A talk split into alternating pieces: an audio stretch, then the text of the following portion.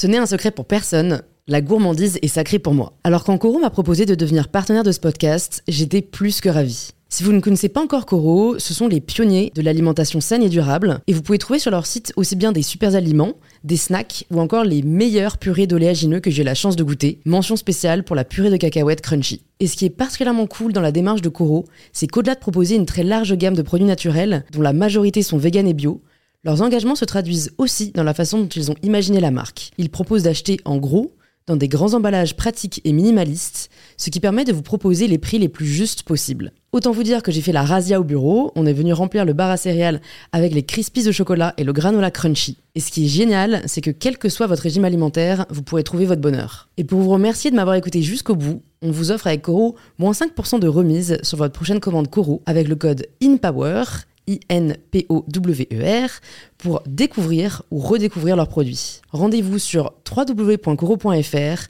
et surtout, régalez-vous. Ils viennent chez moi sur mon plateau pour être écoutés, pour être câlinés, pour être embrassés. Et c'est profondément ce que je suis.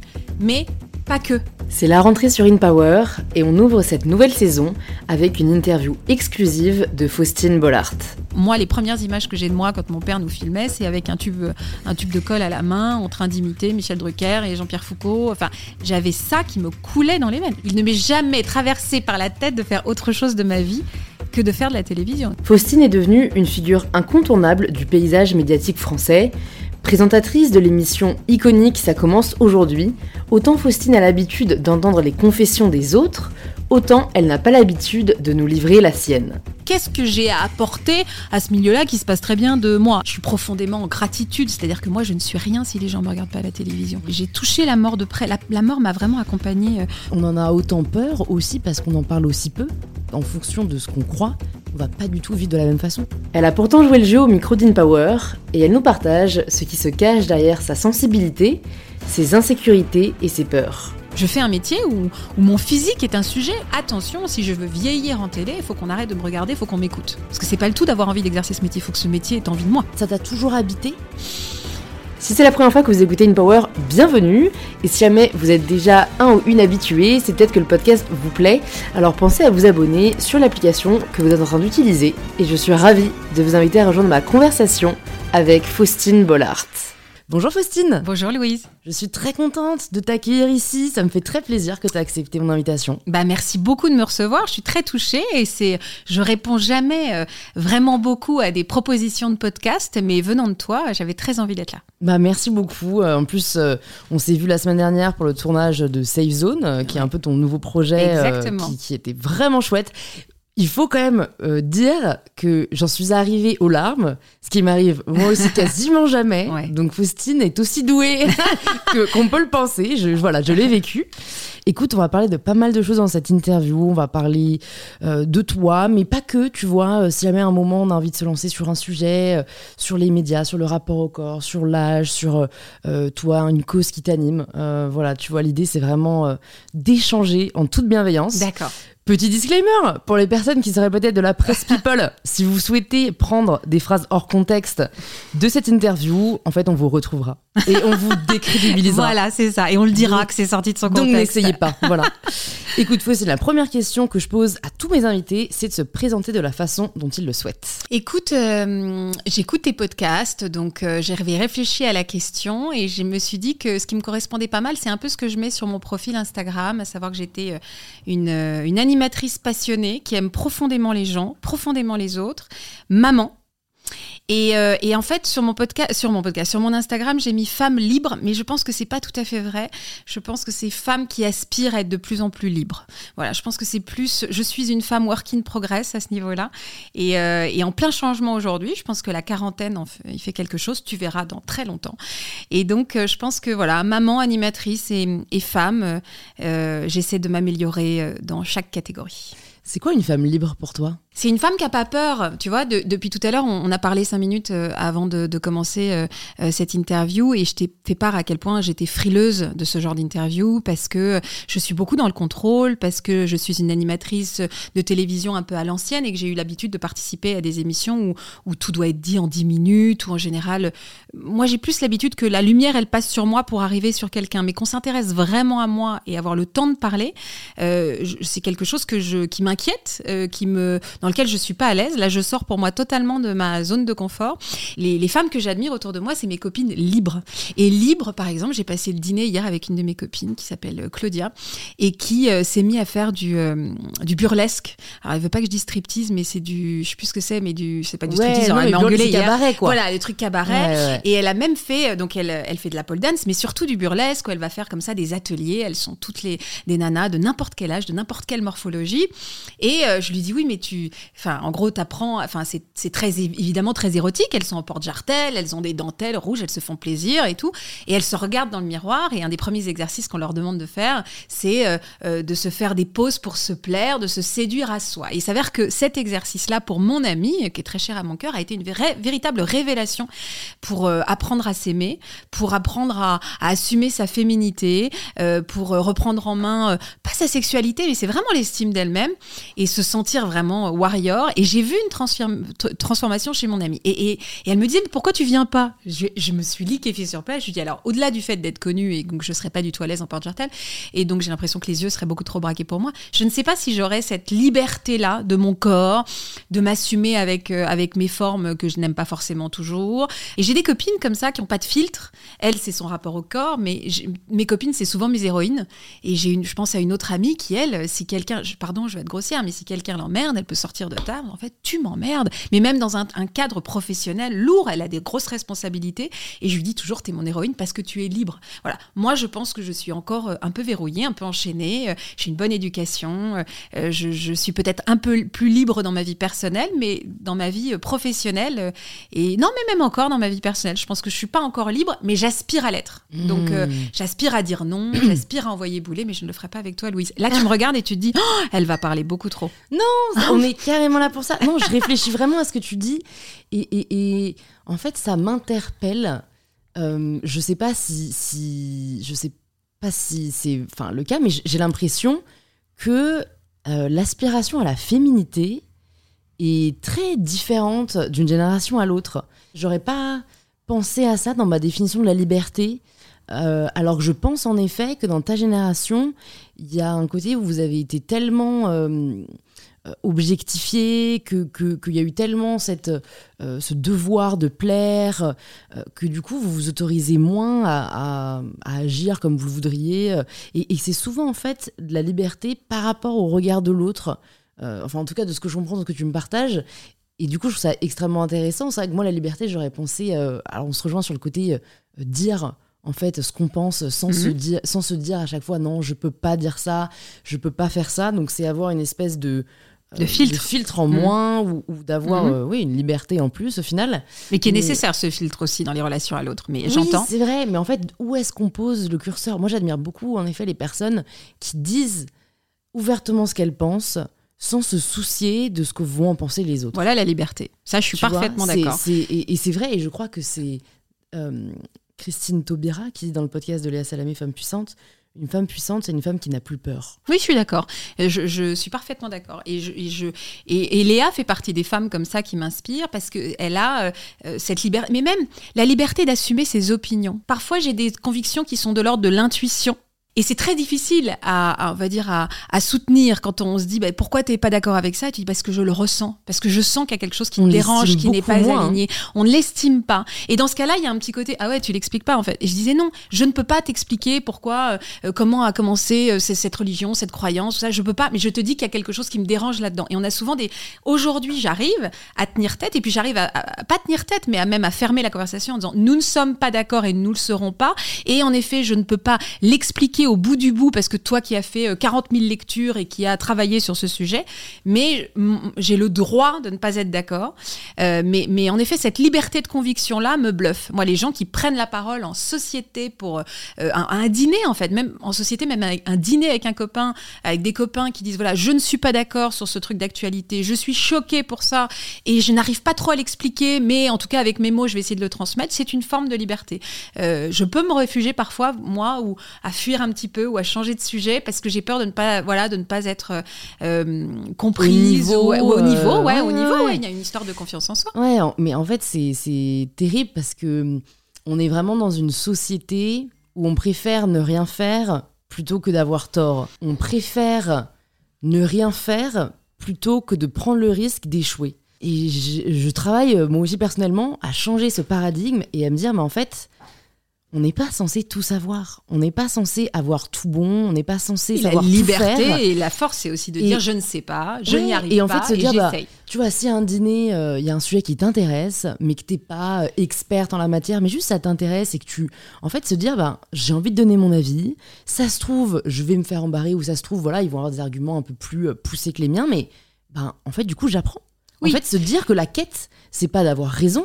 La quête, c'est d'apprendre. Ah mais je suis d'accord, mais là tu oublies un truc très important, c'est la notoriété. C'est-à-dire que moi, les gens attendent quelque chose de moi, vont observer euh, ce que je pense, euh, comment je suis habillée, euh, comment je m'exprime, est-ce que j'ai la même, j'ai la même éloquence que je peux quand, je peux parler à la, télévision. Donc moi, il y a toujours un regard qui est plus, qui me dissèque plus que les autres. Donc je ne peux pas me permettre, si je dis je ne sais pas, évidemment dans ma sphère intime je le fais, et c'est beaucoup plus facile de- quand je ne suis pas juste la femme de la télé. En revanche, dans mon quotidien, pas mon quotidien d'ailleurs, mais dans tous les lieux où je suis un peu en représentation, et il y en a de plus en plus, quand on est plus on devient connu, alors je le dis ça avec beaucoup d'humilité, mais euh, vous êtes avant tout pour pour tout le monde, vous êtes la Faustine de la télé, et finalement pour beaucoup moins de gens, je suis euh, qui je suis vraiment.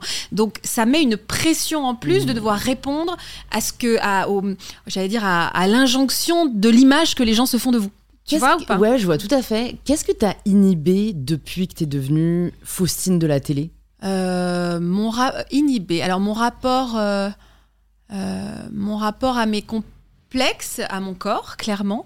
Euh, je suis un peu partagée sur ce sujet parce que moi, je sais que les gens apprécient le fait que je ne sois pas parfaite physiquement, ça fait partie des choses qui m'ont vraiment ouvert des portes. C'est-à-dire que moi, je ne suis pas. Les femmes m'aiment bien parce que je ne suis pas une. une un, Mannequin un Victoria's mannequin Secret, Victoria's euh, Secret ouais. et que je ne suis pas du coup en rivalité avec elles. Je ne suis pas celle qui va piquer leur mari, pardon. Et, euh, et les hommes m'aiment bien parce qu'ils me trouvent mignonne et rigolote et peut-être un peu insolente parfois. Voilà. Euh, il s'avère que quand on est à la télévision et qu'on est encore une fois très mise en beauté, très mise en lumière, euh, c'est beaucoup plus compliqué euh, d'aller euh, d'aller parler derrière de son manque de confiance en soi, de ses complexes.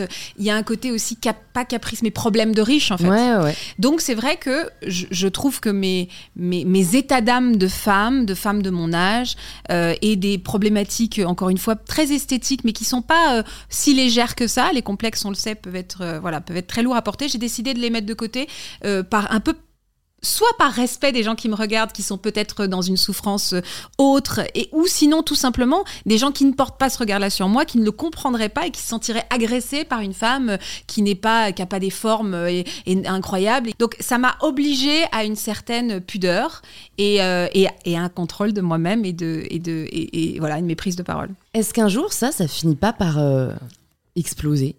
Tout, tout ce que tu dois. Enfin, tu vois, de un, du coup, ce que t'exprimes pas. De deux, toujours penser à ce que tu peux dire ou ne pas dire. Ah, vrai. Euh, de trois, euh, euh, t'interdire aussi de t'exprimer sur certains sujets parce qu'on sait que dans tous les cas, on va reprendre la main de tes paroles. Est-ce qu'à un moment, tu, ça va pas exploser En mode, euh, faut que ça sorte, quoi. Alors, bon, déjà, je suis pas Beyoncé, parce que quand je t'écoute, je me dis non plus, je suis pas. Voilà, je, je, je suis pas. Je, je suis exposée dans le quotidien. C'est-à-dire que moi, ce qui est compliqué, c'est qu'il y a une familiarité des gens et les gens se reconnaissent un peu en moi aussi. Donc, finalement, au-delà de. Tu vois, il y a des personnes qui seront beaucoup plus connues que moi et qui, qui seront peut-être moins scrutées, parce que la télévision, moi, je suis chez les gens tous les jours depuis 7 ans.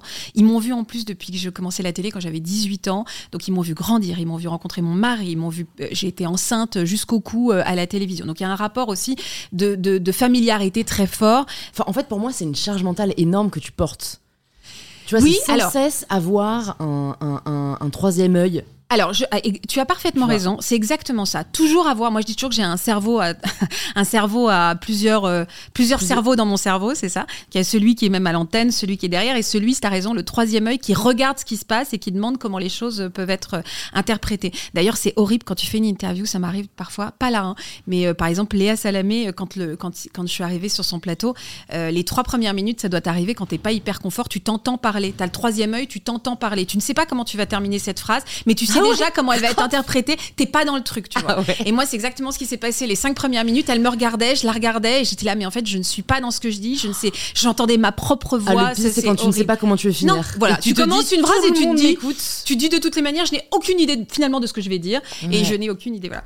Donc oui, c'est une charge, euh, oui, c'est une charge mentale et ça rend un petit peu, un petit peu agoraphobe. J'ai une espèce d'injonction de douceur, c'est-à-dire que moi, à, la, télévision, je suis, euh, on me dit toujours euh, la sœur, la meilleure amie, euh, la mère. Je réponds à ce que les gens ils viennent, ils viennent chercher chez moi et, et ils viennent à la télé, ils viennent chez moi sur mon plateau pour être écoutés, pour être câlinés, pour être embrassés. Et c'est profondément ce que je suis, mais pas que. Et les gens, ils en ont rien à faire du pas que, et ils ont bien raison. Et donc c'est vrai que euh, il s'avère que moi, la Faustine, qui a aussi ses états d'âme, aussi ses contrariétés, est souvent un peu étouffée par cette injonction de disponibilité. L'autre fois, je me souviens, je me retrouve à la boulangerie, j'avais un gros problème avec ma fille, qui ça me contrariait beaucoup, et il y a une femme qui est venue, qui m'a embrassée, qui m'a touchée, qui m'a raconté quelque chose de très intime, et j'ai dû répondre avec autant de disponibilité et de sourire. Je l'aime beaucoup cette femme, j'avais rien contre elle, mais en fait, à ce moment-là, je n'avais pas cette générosité, je n'avais pas cette générosité-là. J'étais recroquevillée sur moi-même et j'avais besoin d'être recroquevillée sur moi-même. Et c'est vrai que ce contrôle permanent de ce que je dis, parce qu'il faut que je sois celle de la télé.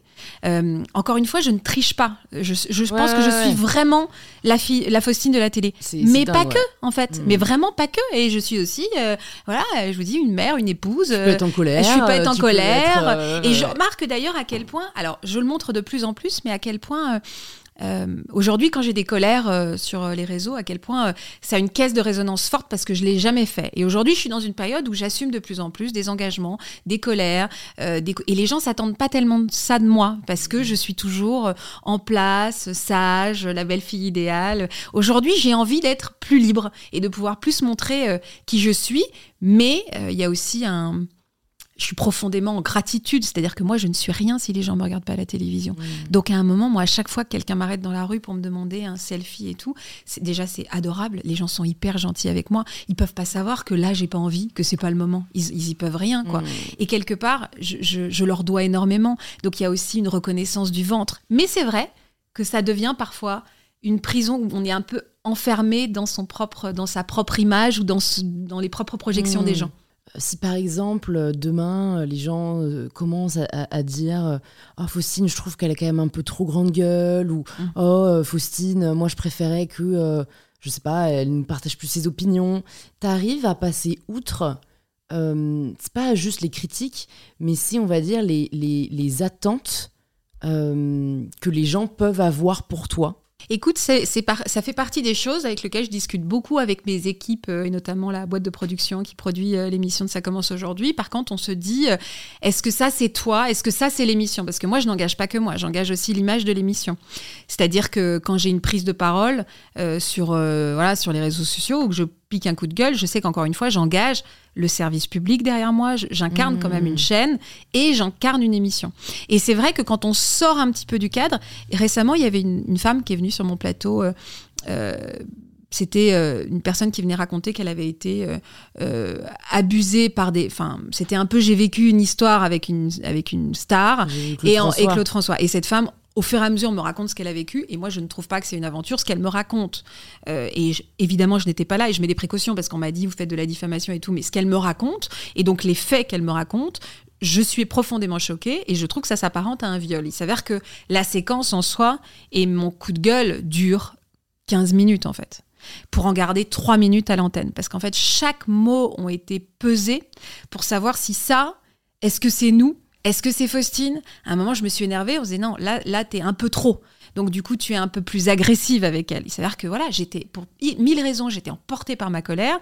Euh, moi aussi, j'avais eu ma journée derrière, euh, l'article qui m'avait révolté sur telle femme qui avait été euh, violée ou abusée, mes histoires personnelles, qui fait qu'en effet, je, je ne me suis pas totalement appartenue dans ce coup de gueule. Il a fallu que ça passe par le filtre d'un regard extérieur qui a jugé ce, qui, ce qui était Faustine ou pas. Voyez et donc il y a, souvent ça. C'est pour ça que moi j'aime les réseaux parce que les réseaux me permettent d'être. Euh, il y, a, personne qui a un peu la pas la main mise, mais qui, qui a un peu mon contrôle, qui contrôle mon euh, image. 100% je, me fais, euh. mais bon, je me fais moi-même une un peu une autocensure et, et, j'ai toujours peur hein, quand je sors un peu du cadre. Je, je, relis 14 mmh. fois ce que je vais mmh. mettre. J'ai du mal à me montrer audacieuse, mais ça c'est un des privilèges de l'âge. C'est vraiment en prenant de l'âge aujourd'hui. Mais non, vraiment, hein, en prenant de l'âge aujourd'hui, de plus en plus, je me dis je m'en fous en fait. C'est ce que je suis, c'est profondément ce que je suis. Alors parfois j'ai encore des doutes, donc je montre euh, à ma meilleure amie ou à mon mari. Ouais, je pareil. Ouais, je suis en disant, tu penses que ça je le mets ou pas? Parce que est-ce que je, je, peux assumer ça? C'est con ce que je dis là ou pas? Et souvent il me dit non, euh, voilà, ou il me dit fais attention à ce mot-là. Mon mari a un regard très juste, il me dit fais attention à ce mot-là, il peut être mal interprété. Hmm. Mais donc je le fais lire, mais je, je suis très fière quand je le fais en me disant là, je ne suis pas là où on m'attend. Alors par hmm. contre, je me prends souvent une volée de bois vert derrière et des insultes épouvantables. Mêlez-vous de vos affaires. Euh, on vous, enfin, en gros, vous attend pas là-dessus. Euh, moi, on m'attend sur la douceur, la rondeur, la gentillesse. Euh, et, et c'est vraiment ce que je suis. Mais on ne m'attend pas sur la colère, un peu plus sur l'engagement. Les choses bougent mais c'est très doux. Oui, parce que les sujets que, enfin, ça commence aujourd'hui, c'est quand même beaucoup d'histoires où il y a une cause derrière, où il y a un engagement derrière. Euh, tu te parles pas la pluie du beau temps, quoi. Et d'ailleurs, ça, moi, je me suis vraiment toujours demandé euh, ce qui t'avait amené euh, là, et, en fait, presque dans un rôle, j'ai l'impression parfois, alors tu es souvent accompagné de psychologues, mais tu es dans une forme d'écoute active. Oui. tu libères la parole. Ça me fait plaisir. On est dans un travail psychologique. Hein, franchement, je, je, trouve ça. Et, et, ça, toi, ça t'a toujours habité? Non, la curiosité de l'autre et, euh, décortiquer et autopsier les rapports humains, ça, ça m'a toujours. Euh, j'avais ça qui me coulait dans les veines, quoi. Euh, le, les émotions, le, lien à sa famille, à ses amis, et puis après, une vraie curiosité de pipelette, quoi. C'est-à-dire que moi, il y a des moments où on me dit Est-ce que tu as préparé ton émission? Oui, je la prépare, mais il y a des fois, juste j'arrive et je suis une commère, j'ai envie de comprendre et je me pose aussi hyper intuitivement des questions. donc, et après, évidemment, le psy, moi, j'ai été suivie par des psys, donc déjà toute ma vie. Euh, donc j'ai beaucoup été accompagnée. Et puis c'est vrai qu'au bout de sept ans d'émission au quotidien à côté de psy, euh, c'est vrai que moi-même de temps en temps j'ai compris un peu le syndrome de l'imposteur, les pervers narcissiques. J'ai aussi un petit peu des bases. Donc je fais toujours très attention de pas justement euh, toujours donner la parole à mes psys qui eux sont des experts, ont fait des études et tout. Mais c'est vrai qu'il y a des moments où j'ai l'impression de, d'être dans ce ressort-là quoi. Et j'aime bien quand tu dis écoute active, ça me fait plaisir parce que parfois on me dit ah oui en fait t'écoutes, t'as la tête penchée sur le côté et tu es d'empathie. Tu es pleine d'empathie. et je dis non, non. Ça se voit, tu dis non, non, ça mouline, ça, voilà, exactement. voilà, non, ça se ressent vraiment. Qu'est-ce que tu as le plus appris, peut-être, si, tu devais nous partager trois enseignements de tes années de psychothérapie? Ah, Déjà, je pense à tous ceux, parce que tu sais, euh, je, m'aperçois en faisant mon émission que nous, euh, peut-être dans un milieu très parisien, euh, je suis pas de Paris, mais on a tous un peu, enfin, avoir un psy, ça n'étonne personne, c'est totalement rentré dans les mœurs. voilà, je m'aperçois qu'en province, aller voir un psy, moi j'ai encore des gens sur le plateau qui me disent, je vais pas aller voir un psy, je suis pas folle, je suis pas fou, et que là, les, les, clichés ont la vie dure, quoi. donc déjà, je trouve que c'est un engagement d'assumer d'aller voir un psy, de le dire, et que, et, et, que ça, c'est porteur d'un message fort de, de, libération à ce niveau-là. Donc moi, j'invite vraiment tout le monde à, à, faire cette aventure intérieure qui est pour moi vraiment une... On n'est pas besoin d'aller mal pour voir un psy, vraiment. C'est la salle de sport euh, du cerveau. Exactement. Tu vois, tu y vas? Ah oui, bien sûr. Ah ouais, ah je trouve que c'est passionnant. On n'est pas obligé d'arriver en pleurant. Moi, j'ai un psy aujourd'hui avec lequel j'ai des conversations, parfois qui s'éloignent complètement ah, de, ma propre vie, mais c'est sur l'actualité, sur les ressentis, sur l'amour, sur les parents, sur le temps qui passe, tout ça, où on, vraiment on est très très loin de mes petites problématiques du quotidien.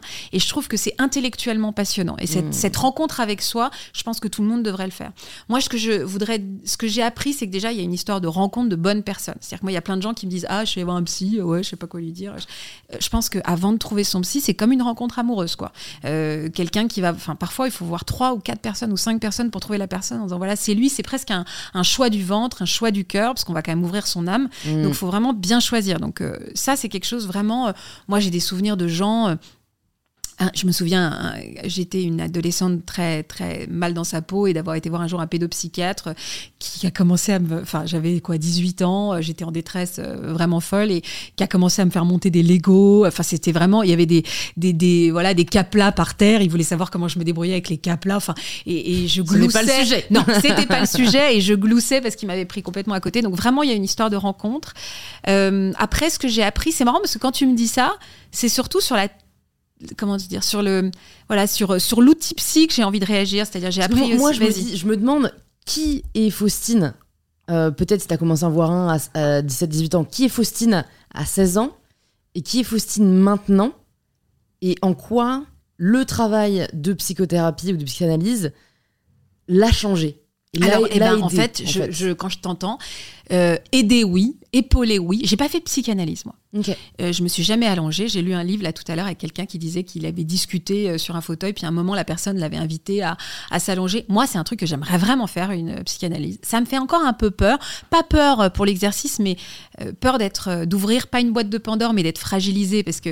Peur de ce que tu peux aller trouver. Ouais, exactement. Et puis parfois, vous savez, vous êtes en face de quelqu'un et vous sentez que vous êtes rempli d'émotions. Vous savez que si vous allez le prendre, ça me fait parfois ça avec mon père. Vous savez que si vous allez le prendre dans les bras, vous allez être envahi par un, un flot d'amour, de, d'émotions et parfois de larmes qui montent. Et donc, presque dans la flemme d'accueillir ces émotions-là, vous allez le garder à distance en disant, ça m'arrive parfois en disant, oui, bonne journée, comme ça, alors qu'en fait, à l'intérieur, vous êtes, vous êtes pétri d'amour et d'émotions, et mmh. parce qu'il y a, y a une espèce de résistance ou même un manque de courage ou de paresse d'aller fouiller là-dedans. C'est vrai que la psychanalyse, je me dis, faut, faut, faut voilà, faut, faut, faut, en avoir sous le pied, faut être euh, prêt à, en effet, à recevoir ces mêmes, ces, ces, ces, euh, on vous dire, ces piqûres d'adrénaline, d'émotions fortes, de questionnements euh, existentiels où il y a des moments, je, je, ça me fait un petit peu peur, mais j'en ai envie. Donc mm. je le ferai un jour. moi j'ai surtout été accompagnée par des thérapeutes qui ont été des, des béquilles, euh, qui, ont, qui m'ont aidé dans ma réflexion et qui m'ont euh, apaisé dans des moments d'urgence.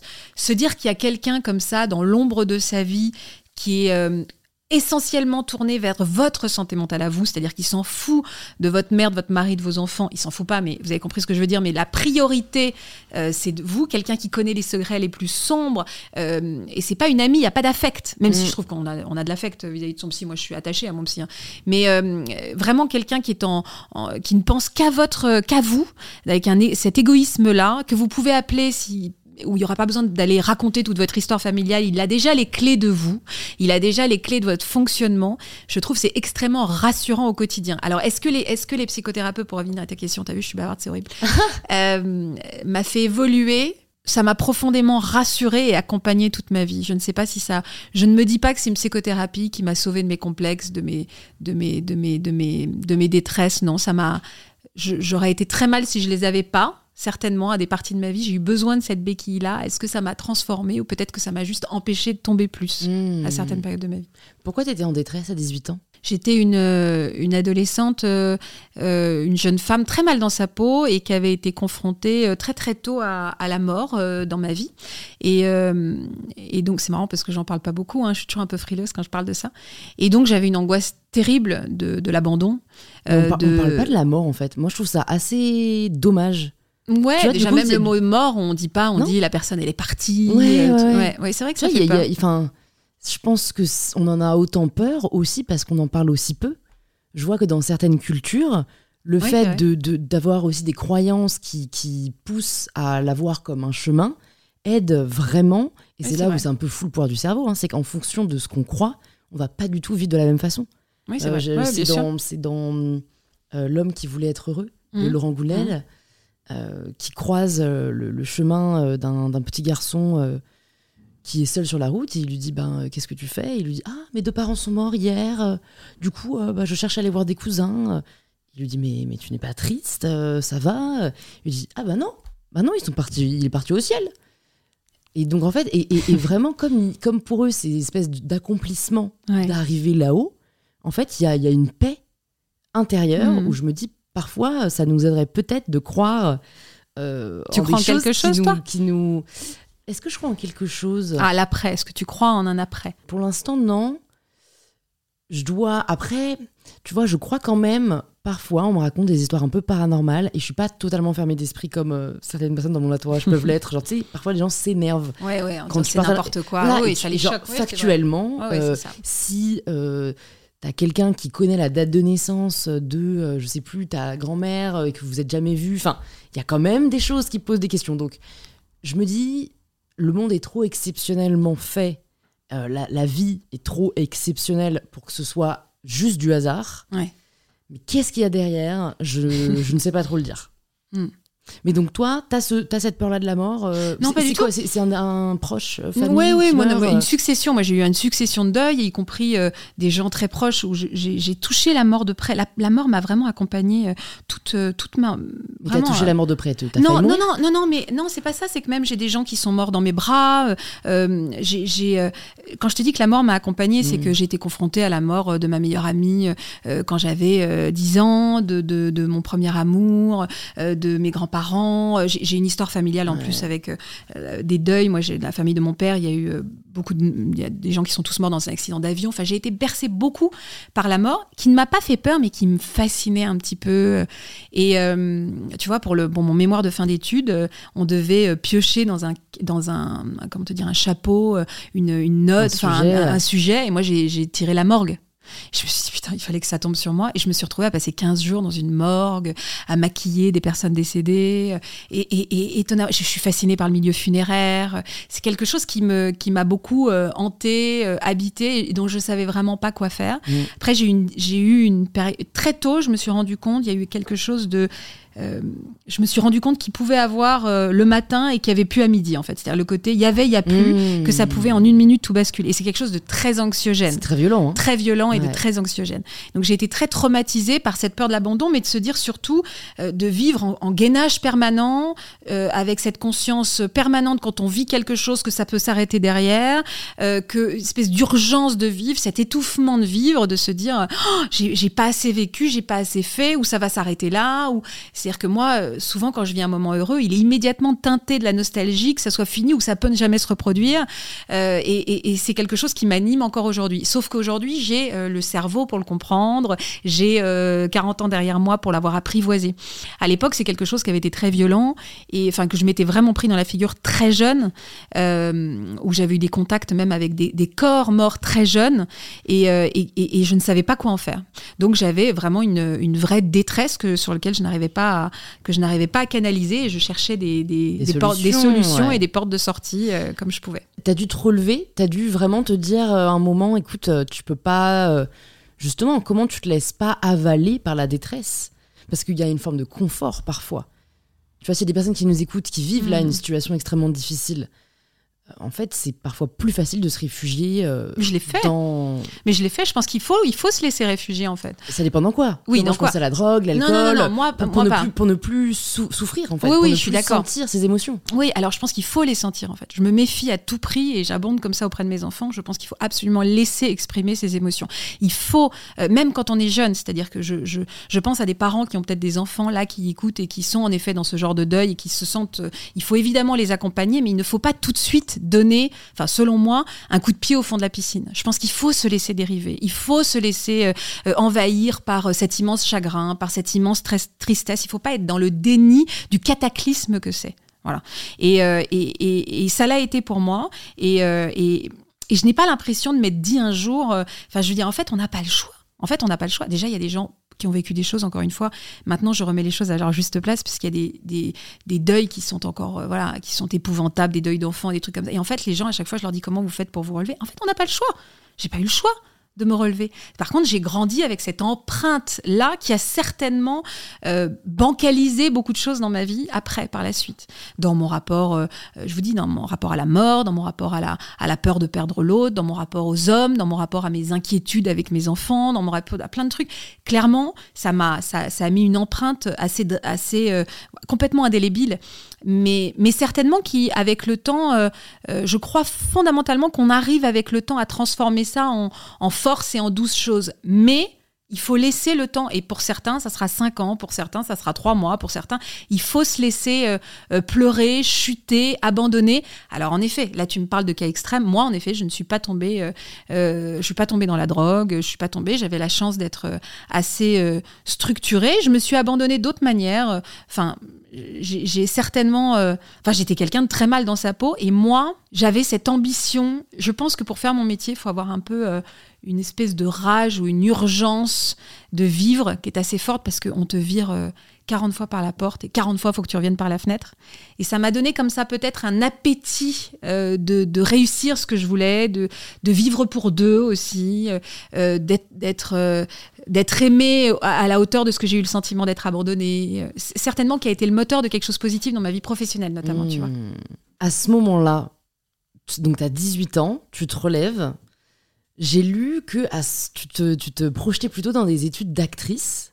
Comment tu te rends compte que c'est pas pour toi et du coup, quelle voie tu décides de prendre à ce moment-là? Quand j'étais plus jeune, j'avais une de mes cousines qui faisait, euh, qui était directrice de casting pour les séries d'AB Productions que tu ne dois pas connaître à ton âge. Et, euh, en fait, je faisais donc tu sais premier baiser, l'année garçon, et je faisais de la, de la figuration. Et là, je suis tombée en amour euh, des caméras, de l'ambiance sur un plateau je me suis pas dit à un moment parce que là, pour reprendre, tu me disais, tu me disais quoi? Tu me disais. en fait, je me demande quoi. T'es es, en terminale, tu passes ton bac. Ouais, je passe mon bac, je fais une prépa Sciences Po. D'accord. Voilà. Donc tu te dis. Donc je vais rentrer. Euh, tu sais déjà qu'en fait, euh, le théâtre, euh, t'as déjà fait tes stages au cours Florent, tu te dis déjà que c'est pas la carrière à laquelle tu veux te destiner. Ouais, je suis même pas sûre que je me sois vraiment dit un jour que j'allais faire ma carrière. c'était voilà, c'était une découverte, ça me plaisait, j'adorais passer du temps dans mes cours de théâtre. Je pense que j'ai jamais vraiment ambitionné devenir comédienne. Ok. Et donc, donc, ouais, quand tu, te dis quoi après le ah bah, je me dis Sciences Po parce qu'on me dit qu'il faut faire Sciences Po, euh, toi qui l'as fait. Euh, je me découvre euh, anti-compétition et j'étais dans une prépa où c'était dramatique, les gens se tiraient dans les pattes, il fallait pas donner ton cours si t'avais raté un, c'était horrible. Et moi, je n'ai aucun esprit de compétition, ça m'angoisse terriblement. Donc en fait, je me suis dit, ces gens sont dingues et je ne vais surtout pas faire ce métier-là. Et et puis en fait, on a dû, je me suis dit je vais faire une école de journalisme parce que j'étais curieuse. Donc je me suis vraiment dit peut-être que pour faire de la télévision qui m'attirait déjà, on me disait faut faire du journalisme. Donc comme Sciences Po était peut-être un peu trop euh, élitiste pour moi où je me sentais pas euh, au niveau, je me suis dit bah, je vais faire une école de journalisme. Chose que j'ai faite et dès le premier stage, euh, j'ai demandé à être dans un service télé et donc j'ai fait un, stage dans le service télé du Figaro qui m'a permis d'avoir accès à des animateurs, à des producteurs et en fait les choses se sont enchaînées comme ça. C'est-à-dire que je n'avais pas de piste dans, j'avais pas contact dans ce mmh. milieu-là. Et en fait, je m'en suis créée. Euh, voilà, par exemple, je suis rentrée à Télé 7 jours après, en tant que journaliste télé. Et je me souviens avoir envoyé mon, comment te dire, une lettre euh, pour devenir stagiaire là-bas. J'avais aucun contact. Et Patrick Mahé, à l'époque, qui aujourd'hui dirige je ne sais plus quoi, euh, Paris Match, je crois, il m'a il dit Est-ce que vous avez quelconque rapport, était fan de foot, avec le stade Bollard à Lens? Je dis Oui, c'est mon arrière-grand-oncle. Et il m'a dit Je vous attends lundi matin. J'ai été embauchée à Télé 7 jours. C'est vrai, c'était avant ton Ouais, c'est vrai. Et j'ai été embauchée. C'est drôle, hein Le conseil à partager, c'est dites oui, même si ce n'est pas le cas. Ouais, c'est ça, exactement. Personne ne pourra, vérifier. Je suis d'accord. Mais moi, en l'occurrence, c'est vrai. Et donc, euh, je lui avais dit oui. Ça l'avait complètement fasciné d'avoir, enfin, pas fasciné, mais enthousiasmé d'avoir. Voilà, donc ça l'amusait. Et je suis rentrée à Télé 7 jours. Et après, les choses, j'avais vraiment l'envie de faire de la télévision. C'était vraiment. Donc, en fait, j'ai, je me suis ouvert mes propres, mes, mes propres portes comme ça. Ouais, parce que j'ai vu, tu as fait de la, de la presse, tu as fait de la radio, tu as fait de la télé. Euh, t'as jamais remis en question le fait de te dessiner à la télé? Est-ce que, enfin, voilà, quand, est-ce que le choix t'apparaît clair euh, Qu'est-ce que t'aimais moins en fait, avec la radio et la presse Toujours. Non, non. Alors, c'est très complémentaire. Euh, la radio, j'adore cet exercice. Euh, j'aimerais beaucoup en refaire. la presse écrite m'éclatait aussi, mais clairement, la télé était mon ambition première. Aujourd'hui, je, je, flirterais bien avec la radio encore un peu parce que c'est vrai que l'outil me manque, le micro, le jeu avec la voix. mais moi, j'ai jamais remis en question. Moi, les premières images que j'ai de moi quand mon père nous filmait, c'est avec un tube, un tube de colle à la main, en train d'imiter Michel Drucker et Jean-Pierre Foucault. Enfin, j'avais ça qui me coulait dans les veines. Il ne m'est jamais traversé par la tête de faire autre chose de ma vie que de faire de la télévision. C'était, euh, je voulais être euh, Michel Drucker, je voulais être Patrick Sabatier, euh, je voulais être. tu, tu, le connais, Patrick Sabatier? Le nom me dit ah, quelque chose. Non, hein. j'adore Michel Drucker, je connais. et c'était vraiment ça, c'était mon Graal. Ardisson. Ardisson, j'avais rencontré Jean-Luc Delarue, ça te dit oui, J'avais rencontré Jean-Luc Delarue à l'époque. Et d'ailleurs, ça, des, des, des, sources, quand j'ai dit auprès de mon entourage que je te recevais, m'ont dit que apparemment, déjà, quand tu étais. bah, tu as fait une émission avec Delarue, voilà t'avais déjà cette volonté d'avoir une émission de témoignage Alors, en fait, j'ai pas. fait- En fait, un jour, je l'ai interviewé pour mon école de journalisme. Et c'était donc le maître absolu, c'est vraiment celui qui a lancé le témoignage euh, en France et les émissions de témoignage. Donc c'était vraiment mon, mon- maître et mon celui- c'est ma référence exactement, mon modèle absolu. Et, euh, et j'avais demandé à, le- à le, à le rencontrer pour, euh, pour pendant quand je faisais mon école de journalisme. Il répondait à très peu de gens, mais il répondait beaucoup aux étudiants parce que c'était quelqu'un qui avait euh, qui aimait bien transmettre. Et euh, il m'avait reçu dans son bureau, euh, boulevard Murat, dans le 16e. Il m'avait donné une heure de son temps. Il avait été hyper généreux. Et à la fin, je lui ai dit, vous savez, moi aussi, un jour, j'animerai l'émission de témoignage du service public. Et il avait dû se dire, elle est mignonne celle-là.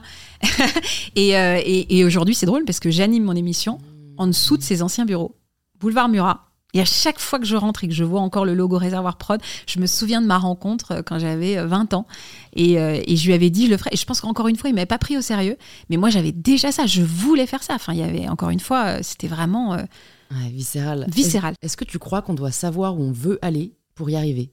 Ah Vraie question, Madame Louise. Euh, Est-ce que tu penses que si tu t'étais pas dit un jour j'aurai mon émission, mon émission de témoignage, tu serais là où tu es aujourd'hui J'ai pas envie de dire ça parce que je me dis qu'il y a des gens qui ne savent pas et des jeunes qui nous écoutent beaucoup, qui regardent beaucoup, qui savent pas où ils veulent aller et je veux pas leur dire bah vous n'y arriverez pas le jour où vous aurez votre propre révélation. C'est une chance, c'est un privilège que d'avoir su très tôt. Je trouve que c'est le drame aujourd'hui. La plupart de mes amis qui ont des enfants de, de, de 20 ans ou 25 ans, ils disent en fait il ne sait pas ce qu'il veut faire.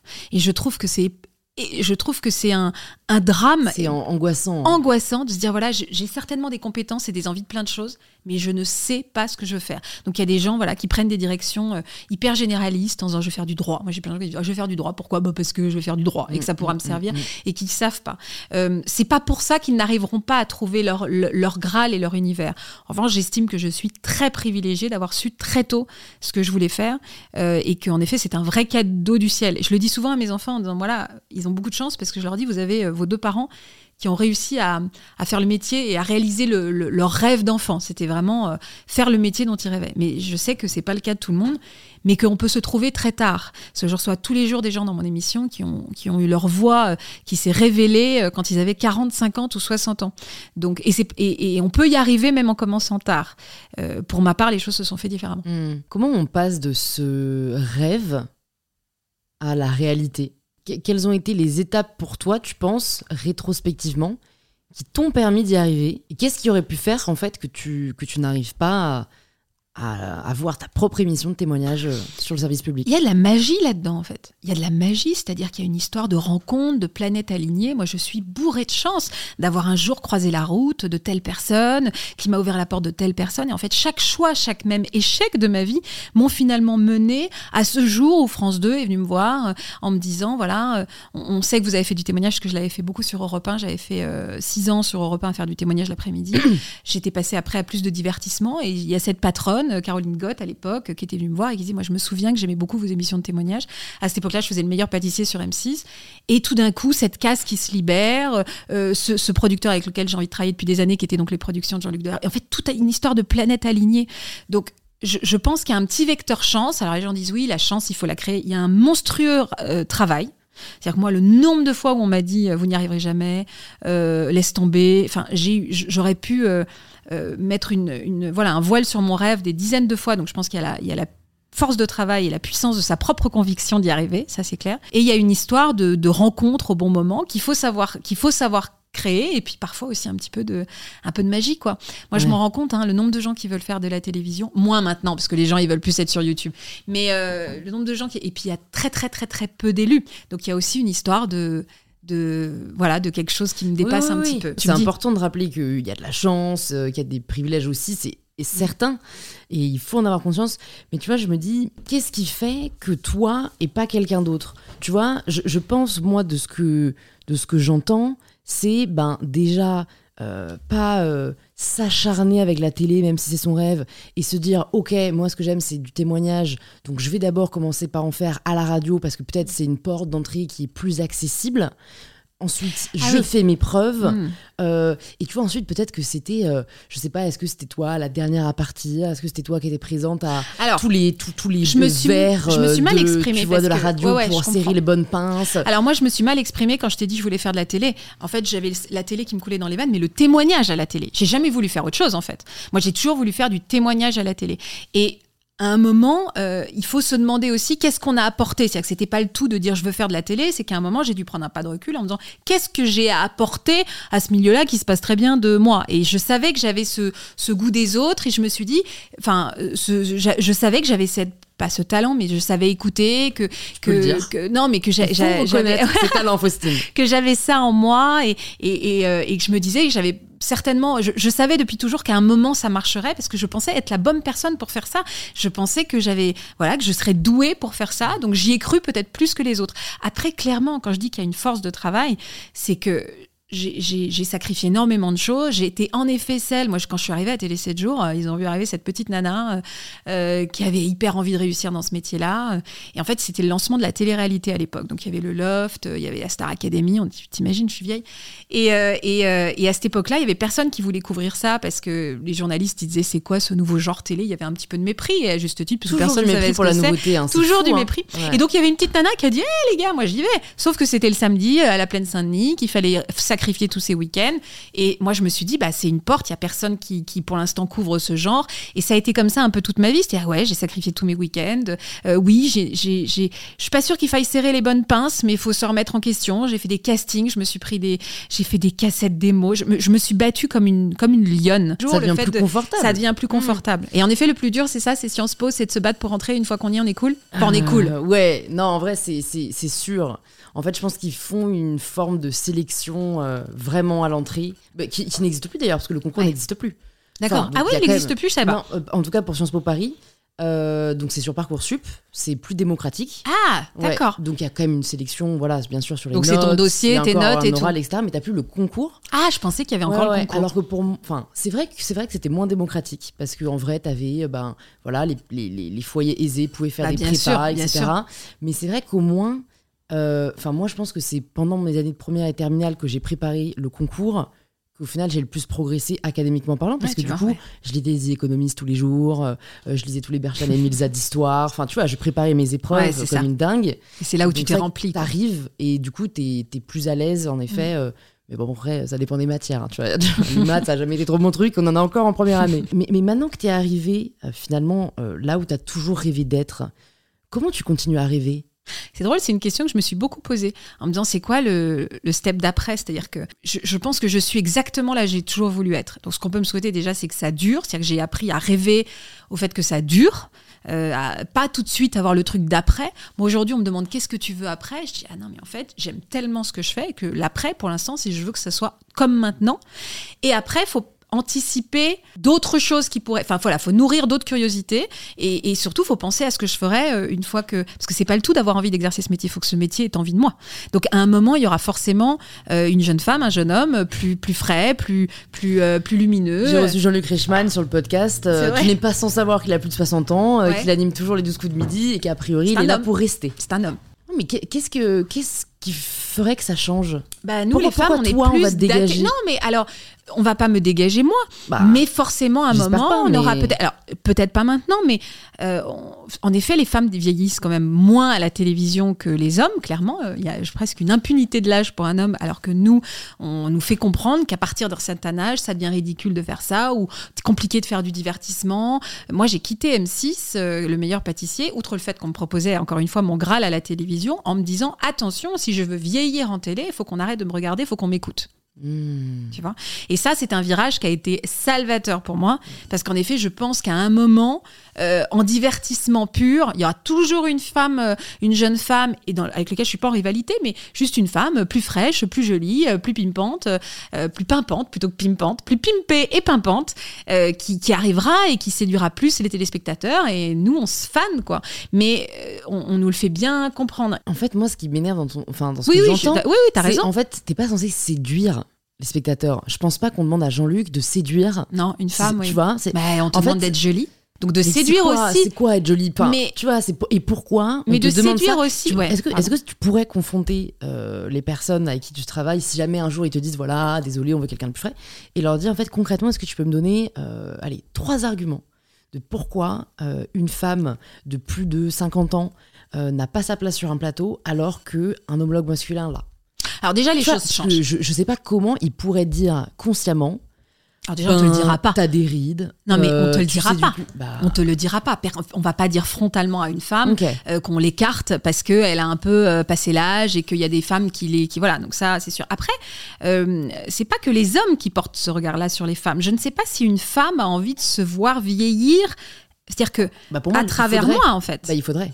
C'est-à-dire que comme aujourd'hui, t'es admiré euh, à juste titre et, et, et t'es- les gens s'identifient à toi, le fait de te voir vieillir à l'écran, en fait, il y aurait une forme de normalité qu'on on, on accepterait enfin que Eh la ben- femme vieillisse, alors que si jamais on te remplace par quelqu'un de plus jeune, eh ben on, on reste dans le cercle vicieux de la femme qui regarde la télé se dit ok donc ap- après 40 ans je n'ai plus de valeur.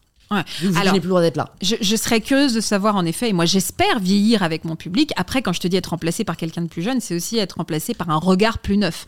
Je pense que si je fais 10 ans de témoignages, à un moment peut-être que moi-même, je vais, je vais, ça va être redondant et je vais même plus me surprendre. Alors qu'un regard neuf sur la maternité, est-ce qu'à 55 ans, ça sera pas pénible que je pose des questions à une jeune femme de 30 ans? Est-ce qu'elle aura pas envie qu'une jeune femme de 30 ans qui a vécu la même chose plus récemment lui pose des questions? Je pense qu'à un moment, moi, dans mon domaine qui est le témoignage, il faut juste que je reste connectée avec les sujets, c'est que, que je traite. Et qu'il n'y ait pas d'usure et que je me voilà que je, je m'auto-soule pas un, un peu, tu vois. Donc ça, il y a ça, il y a ce désir de, de renouvellement, c'est vrai. Mais parce qu'en vrai, là, tu te fais l'avocat du diable, c'est-à-dire que tu nous expliques pourquoi euh, ce serait plus aussi. euh, Enfin, ça pourrait être Oui, justifié je- d'entendre une vrai. voix plus jeune, plus fraîche, mais moi je sais parce que je suis que, dans l'autoconviction. que un moment tu trafiquais ton, ta page Wikipédia pour te mettre alors- un âge plus jeune. alors, ça n'a rien à voir avec la télévision. à l'aise. Ah non, non, moi je suis pas du tout à l'aise. D'ailleurs, là, j'arrête pas de te dire, j'ai 40 ans, je crois que c'est, je, je le dis jamais comme ça. Alors moi, je fais tellement une différence entre la télévision et moi, mon rapport à l'âge. Moi, mon rapport à l'âge, j'ai beaucoup de mal avec le temps qui passe. J'ai beaucoup. Alors aujourd'hui, j'assume mon âge parce que je commence à toucher du doigt ses avantages et sa liberté dont on parlait en début de- de- d'entretien. Donc euh, là, je commence à me dire, c'est génial mon âge. Euh, c'est génial parce que justement, je me suis affranchie un peu du regard des autres, parce qu'aujourd'hui, ma, ma, ma, ma carrière, ma carrière, j'aime pas, mais est un peu établie, parce que je me connais, parce que je m'apprivoise. Donc, en effet, c'est un âge, euh, c'est un âge super. Mais pendant des années, et même ma fille te dira que ça fait à peu près 5 ans qu'il me fête mes 39 ans à la maison. Donc, je n'ai que des bougies 39 qui me ressortent chaque année. Abby m'a proposé quelque chose récemment. Elle me dit, tu sais, maintenant, l'année prochaine, maman, on va te fêter tes 38 ans, 37 ans. Donc, on va faire, je vais faire Benjamin Button. C'est-à-dire que maintenant, je vais les choses à l'envers. Et elle m'a dit, à 35 ans, on remontera parce que ça sera pas crédible. Euh, c'est devenu un joke à la maison. En ce moment, j'en parlais avec une amie de mon âge.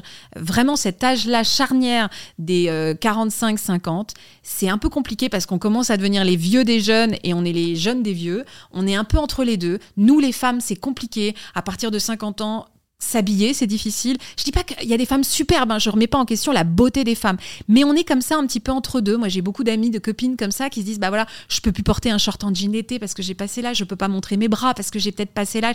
Il y a un truc comme ça où on se cherche un petit peu. Euh, Il y a la fin euh, de la période de la fertilité de la femme qu'on te rabâche. Moi, je vois, hein, euh, il suffit une femme de 45 ans qui va chez le gynécologue, elle te- on te parle comme si elle avait 80. Enfin, on nous balance des trucs. Et encore une fois, j'avais un dîner de copines il y a pas longtemps où on avait tout cet âge-là et on nous disait la violence de ce qu'on nous renvoie, qu'on renvoie, enverra jamais à des hommes. Toi qui as écrit un livre sur ce sujet, on ne renverra jamais un homme de 45 ans euh, qui, qui est peut-être moins fertile qu'à 30. Alors que nous, euh, non mais madame, vos ovaires sont vieux. Donc il y a quelque chose quand même que je trouve assez difficile. C'est l'âge de la fin de la maternité, de la préménopause. J'en suis pas là, mais c'est ce qu'on me dit et ce qu'on me rabâche en permanence. Donc je trouve que c'est un âge un peu compliqué. Ouais, non, c'est très intéressant. Et puis en plus, ce que j'entends dans ton discours, c'est c'est plus global que, que l'âge et l'apparence physique. Tu vois, c'est vraiment oui, oui, euh, complètement. une forme de, de, de deuil du temps qui passe. Complètement, c'est un deuil, c'est exactement ça. Mais en fait, euh, pour moi, là aussi, et, et c'est très lié à ce que tu nous disais quand tu nous parles de tes copines qui, qui se censurent sur ce qu'elles peuvent porter ou non, moi, ce qui me m'interpelle, et, et c'est un peu le cœur de, de enfin, mon De tout, travail ouais, en de ce tout moment, ce que tu vois, tu- bien sûr, de tout ce que tu de- de véhicules. ma sociologie, c'est le côté, tout est une question de, de conditionnement social. En fait, c'est que c'est dingue de se dire que, en fait, si on voyait euh, euh, des, des- des figures publiques porter des shorts en jean à 55, à 60, à 70 ans, on n'aurait pas ces pensées-là. Donc en fait, enfin, tu vois, c'est vraiment arbitraire, c'est c'est une, une pensée extrêmement limitante qu'on a choisi d'avoir. Et de même, pour le temps qui passe, on, on- on pourrait choisir de vivre dans une société où on se dit, en fait, on célèbre avec joie l'année qui arrive parce qu'on se dit, mais putain, quelle chance Oui, Je viens de passer une année. Mais après, là où je te rejoins, c'est pour c'est ça que très dur de le faire à un niveau Ouais. individuel. Oui, c'est ça. et en fait, euh, euh, c'est aller à l'encontre de la société, c'est déconstruire. euh, Et je pense que c'est ton succès aussi, c'est le succès de toutes ces femmes qui véhiculent ça. Je vois parce qu'ici, euh, il y a partout des mantras, prendre le pouvoir de sa vie, il y en a partout. La confiance en soi ne repose pas sur le reflet dans la glace, donc je me reconnais. Et je suis d'accord, moi par exemple, je me suis abonnée à des femmes comme toi ou à des femmes qui sont un peu, qui sont dans cette mouvance-là, et ça me fait du bien vraiment. C'est-à-dire que je, je suis, j'ai inondé mes réseaux de pensées comme celle-là, qui sont des femmes libres. Je te considère comme une femme libre. La semaine dernière, sur Safe Zone, t'es arrivée pas maquillée. Et euh, bah oui, pourquoi En fait, t'avais pas envie? Pourquoi? Euh, Je trouve que c'est un truc de liberté. De moi, je je, je, je m'aime comme ça. Je n'en éprouve pas le besoin. Si je le fais, ça sera juste pour répondre au regard des autres. Et aujourd'hui, je, je n'en ai pas envie. Je trouve que c'est un truc de liberté qui est beaucoup plus de ta génération que la mienne. Donc moi, c'est vrai que j'ai envie d'être portée par ta génération et de façon individuelle. Euh, je ne vais pas me dire que parce que je porte un short en jean, moi, euh, je vais aider. Alors peut-être t'as raison. Là où tu me dis, il faudrait que des personnalités publiques le fassent. Ah ouais, Mais tu as peut-être rôle raison. énorme. Ouais, t'as peut-être Et, raison. Et- peut-être et- raison. et moi, c'est ce qui m'a aidé au début, euh, en fait, où, où- où, bah, j'avais des complexes aussi, mais le fait de me poster euh, en sous-vêtements sur les réseaux, même si au début c'était Ah, difficile. vois, ça, je suis admirative, j'y arriverai pas moi. en fait, je me, en fait, sais, quand tu reçois des messages de personnes qui te disent, mais en fait, merci, je trouve ton corps beau et on a quasiment le même, et en fait, du coup, voir le tien, ça me permet Mais d'aimer ça me fait ça tous les jours. Avec les, les femmes que je suis Tu comme vois, toi, ça me fait en ça fait, tous les jours. Moi, je le faisais pas pour moi, tu vois, je le faisais pour les autres. Et à la fin, en fait, ça devient seconde nature et tu as, bah, tu, tu as musclé, on va dire, ton cerveau aussi à, à, à, te voir, Tu as à t'accepter comme tu es. Et c'est- parfaitement raison. Mais en fait, c'est euh, oser qui est difficile. Et après, je pense à ta pierre à l'édifice en me disant de quelle manière je pourrais. Eh ben, écoute, je, je t'invite à m'aider. parce Ouais, que je, carrément. je l'entends, j'entends. Et moi, quand je vois à quel point des femmes comme toi, comme les vidéos que tu fais, ou euh, des femmes comme euh, de mes amies qui s'appelle Ludivine, euh, qui postent avec ses défauts euh, et qui militent pour euh, s'accepter tel qu'on est. Moi, je vois à quel point vous me faites du bien. Parce que je suis comme tout le monde, en fait. Je veux pas qu'on me parle de summer body, ça m'angoisse. Je suis exactement comme vous, à me peser. Enfin, comme vous, je sais pas si tu te pèses. Tu te pèses? Non, pas du tout. Mais tu te pesais avant? Ouais, ouais, euh, bien sûr. euh, et après, j'ai réalisé que ça me faisait plus de mal que de bien. Parce qu'en fait, Bah même ouais. si tu te dis euh, non, mais c'est pour euh, voir, tu te vois très bien dans la glace, t'inquiète que si tu prends 20 kilos du jour au lendemain, tu le verras. Donc, euh, Ouais. non, c'est une forme de contrôle. Après, je, je ne juge pas, hein, j'ai été cette personne. Mais en fait, euh, je crois que moi, j'ai réussi à m'en détacher à partir du moment où j'ai commencé à faire pas mal de muscu. Ouais. Et en fait, comme du le coup, poids pèse voilà. lourd, le, le muscle Comme je pèse plus lourd. euh, j'étais là dit, à euh, dire, bah, en fait, j'ai arrêté de me peser parce que du coup, ça fucked up avec, euh, Ouais, avec mon état d'esprit parce que je vois que c'est plus lourd mais en soi moi je me préfère et puis je suis plus forte donc c'était ce à quoi j'aspirais mais, mais mais toute cette tout ce conditionnement dont tu nous parles ça a entraîné quoi comme comportement de ta part? Comment tu as Je me suis pas rebellée, hein. J'ai- est-ce eu de cesse de faire du T'as- 38, du en fait. est-ce que tu as cherché à peser moins? Est-ce que tu as Bien sûr. cherché à les satisfaire? Mais bien Co- sûr. comment ça a changé ton quotidien? Mais bien sûr, enfin, moi, je suis quelqu'un. euh, récemment, je suis d'accord avec toi. Je me suis dit qu'un chiffre ne pouvait pas conditionner ma journée. Donc, euh, je fais partie, et là, je le dis jamais parce que ça va se retrouver en une de machin, elle ne quitte pas sa balance. Mais en effet, moi, je fais partie des gens qui se sont pesés régulièrement. Et s'il y a 200 grammes de plus, euh, ça m'est arrivé de me dire, je vais passer, que ces 200 grammes de plus m'ont fait passer une mauvaise journée. Vraiment. Donc, euh, récemment, je me suis dit, il faut que je la balance, cette balance, et que j'arrive à me peser. Alors, je je me suis pas pesée pendant un mois. Euh, là euh, en cet hiver. Et du coup j'ai pris un peu de poids et je me suis dit il faut quand même que je me pèse un peu parce que moi ça me permet de me contrôler un petit peu. Donc j'essaie de le faire une fois par semaine. Mais clairement je suis mieux dans ma tête et dans ma peau quand je ne me pèse pas. C'est quand même dramatique. Hmm. donc j'ai essayé de rentrer. Et toute ma vie j'ai essayé Aujourd'hui, je commence à peine à faire euh, le deuil de la silhouette parfaite que j'aimerais avoir, en fait, que j'aurais aimé avoir. Et commencer à me regarder dans la glace en me disant, mais tu as ça de joli, tu as ça de joli, tu ne seras jamais Eva Longoria, en fait.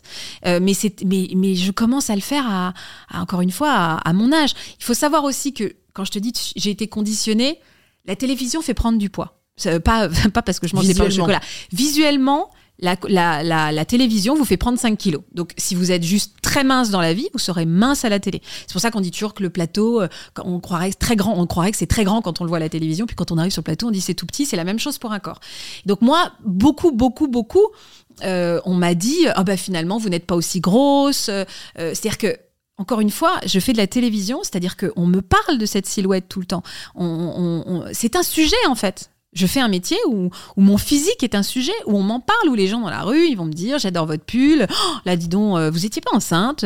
Et donc, c'est- c'est-à-dire qu'il n'y a pas que moi qui nourris ces complexes. Le choix de métier que j'ai fait, les, là aussi. Après, tout ce que je t'ai dit sur les. Je suis pas sûre qu'aujourd'hui, les, animatrices qui arrivent sur le marché aujourd'hui soient soumis euh, aux, Aux mêmes contraintes, Non, aux mêmes euh. contraintes. Si, aux mêmes contraintes du bureau de presse, bien sûr. Le Ouais, jour où dans les bureaux de presse, il y aura Bah, du moi, à 40, Cannes, j'ai vécu la même chose que bah toi, ouais, hein. Bah oui. Ouais. Tu- Et t'arrives et C'est dingue parce qu'on se dit que si nous on trouve pas, Non. c'est terrible pour Oh là euh, là. une immense partie Le de. nombre de fois ah à. Cannes, je me suis retrouvée à essayer toutes les robes du monde et juste, je ne les fermais pas. Et je me dis, je devais monter les marches. Bon, c'était il y a mille ans, hein, mais je, je suis jamais retournée. Mais voilà, et c'est hyper angoissant. Et on a l'impression d'être une bête curieuse. c'est vrai que et c'est c'est assez horrible. humiliant, hein. C'est hyper Et humiliant. puis ça entretient la comparaison. Euh, je et- suis un jour avec une animatrice, on m'avait fait un truc horrible, il y avait une animatrice qui était superbement bien foutue à côté, qui devait faire un 34-36, qui était vraiment gaulée. Et donc on me faisait essayer les robes, moi j'avais l'air d'un rôti. Euh, c'était c'était euh, c'était du 36, je faisais pas donc j'étais et juste après on lui donnait la robe. On lui donnait la robe. Donc en fait, à côté, elle, elle arrivait en disant "Je sais pas pourquoi tu n'aimes pas cette robe." Et j'étais là, mais parce qu'en fait, juste je rentre pas dedans quoi. Euh, Donc, non, non, mais c'est vrai.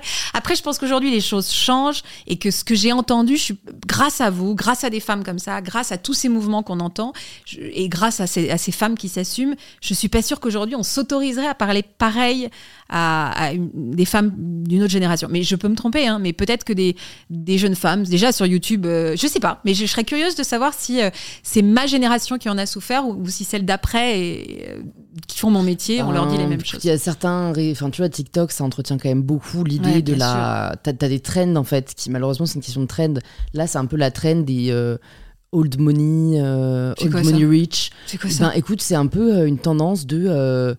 Je trouve ça assez fascinant. Je sais pas comment ça a émergé, euh, mais tu vois, du, du petit blondinet avec euh, le petit pull polo, euh, tu vois, attaché, tennisman, et sa copine blonde, super skinny. Ah, tu ouais. sais, les enfants du country club. Ah, très bien, je voilà, vois très bien. C'est la trend. Ah, Martha's Vineyard, d'accord. Et, et du coup, bah, du coup, beaucoup de jeunes ados de, de 13-14 ans aspirent à ressembler à ces personnes. Mais Ah ouais, d'accord. ok. tu vois, c'est le problème de placer des standards, c'est de se dire des, idéaux, c'est de se dire attends, tu n'es pas censé ressembler à cette personne pour te trouver belle ou pour être valorisée ou pour être Mm. considérée. Ouais, je comprends. C'est juste une tendance. Donc, bon, les critiques sur ton physique, forcément, euh, ça, ça fucked up aussi euh, beaucoup la confiance en soi. Comment t'as as, réussi aussi à, à dealer avec les critiques plutôt liées à ton activité professionnelle? J'ai vu qu'il y avait une émission, je crois que c'est Dilemme. ouais, je, Ouais, je ouais. un peu. Ouais. Que tu avais animé et que ça avait été un peu euh, mal accueilli par la critique. Euh, co- comment on le vit ça? Euh, Je trouve que c'est très dur en plus dans un monde où la télé, j'ai l'impression qu'il n'y a pas d'oubli. On n'oublie rien. Alors, tu te trompes. En fait, Ah le- ouais. ouais, c'est l'inverse, en fait. La télé n'a aucune mémoire. C'est-à-dire qu'en fait, vous allez faire l'actualité jusqu'au mauvais buzz de deux, de deux jours après. Donc en fait, Dilemme, on m'en parle parce qu'à l'époque, alors que quand tu vois ce qui fait, ce qui a été fait après, mais c'était c'était une émission euh, enfant de cœur, hein, vraiment. Euh, mais à l'époque, je me souviens, j'étais arrivée dans une soirée, on m'avait tendu un micro en me disant ça fait quoi euh, de présenter l'émission euh, la plus épouvantable que la télé n'ait jamais connue? C'était une émission, enfin voilà, tu t'en souviens pas, bah non, parce que je pense que tu n'étais pas née, mais c'était une émission comme un peu Secret Story, c'est une émission de- d'enfermement où c'était des hommes en rouge qui étaient entièrement, comment te dire, dans une combinaison rouge, qui euh, lançaient des dilemmes à des gens et c'était pas très glorieux. Il y avait des trucs, enfin c'était vraiment, en fait c'était de la télé-réalité, mais depuis il y a eu mille trucs. C'est juste qu'on était un peu encore au début de la télé-réalité, que c'était un, un concept qui avait fait parler, c'était Alexia Laroche-Joubert et Stéphane Courby qui produisaient, donc tout le monde attendait ça. Voilà, c'était pas glorieux. Dès que j'ai une de mes copines qui, qui se plante en télévision, je lui envoie toujours un message en disant aujourd'hui ça te fait mal. La vérité, c'est que dans deux jours, tout le monde a oublié, en fait. Tout le monde a oublié. Si tu prends aujourd'hui les animatrices télé et que tu fais leur cursus, eh, on a tous des fours, euh, des trucs qui se sont mais lamentablement plantés et personne ne s'en souvient. Donc euh, en ça, euh, là tu me parles parce que tu as été fouillé, mais sinon, bah, tu vois, on, s'en souvient pas, c'est Oh. clair. Ah non, mais je Et l'aurais sur pas le moment, ça fait mais- mal. Non, mais tu vois, moi, ce qui On s'en relève m'interpelle, voilà, c'est- comment. Je trouve ça assez dur euh, et beaucoup de notre génération, vu que bah, on est assez investi dans notre vie professionnelle, de distinguer ce qu'on accomplit avec qui on est. Comment tu arrives à ne pas incarner cet échec en fait? Comment tu arrives à le dissocier de toi? Ça, je pense que c'est quelque chose de générationnel parce que toi, tu es, enfin, c'est vraiment, tu es toi dans tout ce que tu fais. Moi, euh, il m'a fallu du temps. Aujourd'hui, je suis moi, mais c'est un métier. Vous, les créateurs de contenu, pardon, je sais pas si tu te considères comme ça, mais tu es une créatrice de contenu. Votre métier, c'est vous, c'est votre chez vous, c'est votre humour, c'est votre machin, et trucs comme ça. Moi, euh, j'anime des émissions, je présente des émissions. Avec le temps, je suis de plus en plus moi, mais il y a quand même un peu une dissociation. Je me filme pas dans mon quotidien, je me filme pas au réveil. J'ai pas, euh, c'est vraiment sur avec un, tu vois, un script, un travail. C'est sur un plateau, c'est pas chez moi. Donc il y a quand même un peu une, une, différence. Donc, euh, l'échec ne te touche pas Si, bien sûr que si, l'échec me touche jamais. Tu vois, on a fait une émission avec Arthur l'année dernière qui s'appelait Un flirt et une danse, que j'ai trouvé hyper jolie et je regrette pas cette émission, mais elle a pas marché en audience.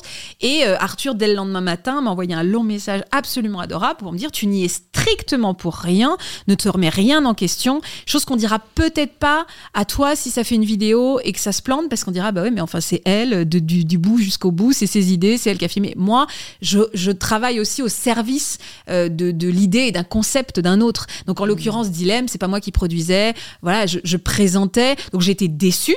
Ça peut mettre un frein un peu à ta carrière. Tu peux dire, là, je vais me faire un peu discrète pendant quelques mois. Mais c'est ça n'est pas je ne me pas rédhibitoire. ça n'est pas rédhibitoire après est-ce que je me suis déjà remis en question sur des échecs? Bien sûr parce qu'il y a aussi euh, encore une fois euh, là où je me je m'éloigne un peu de ce que je viens de dire, c'est qu'en effet, je, ne présente pas un dossier euh, marketing où on va me juger sur mon dossier. Je me présente quand même moi, ma tenue, mon humour et tout. Donc il y a quand même un petit peu où on se ressemble. Mais je suis quand même au service d'un programme qui ne m'appartient pas. Donc euh, donc euh, j'ai réussi toujours. Je me suis souvent effondrée et puis c'est une déception parce que souvent j'ai adoré le tourner parce que moi j'adore tellement mon métier que même quand ça se plante, je me dis en fait on, on me reprendra jamais ces moments.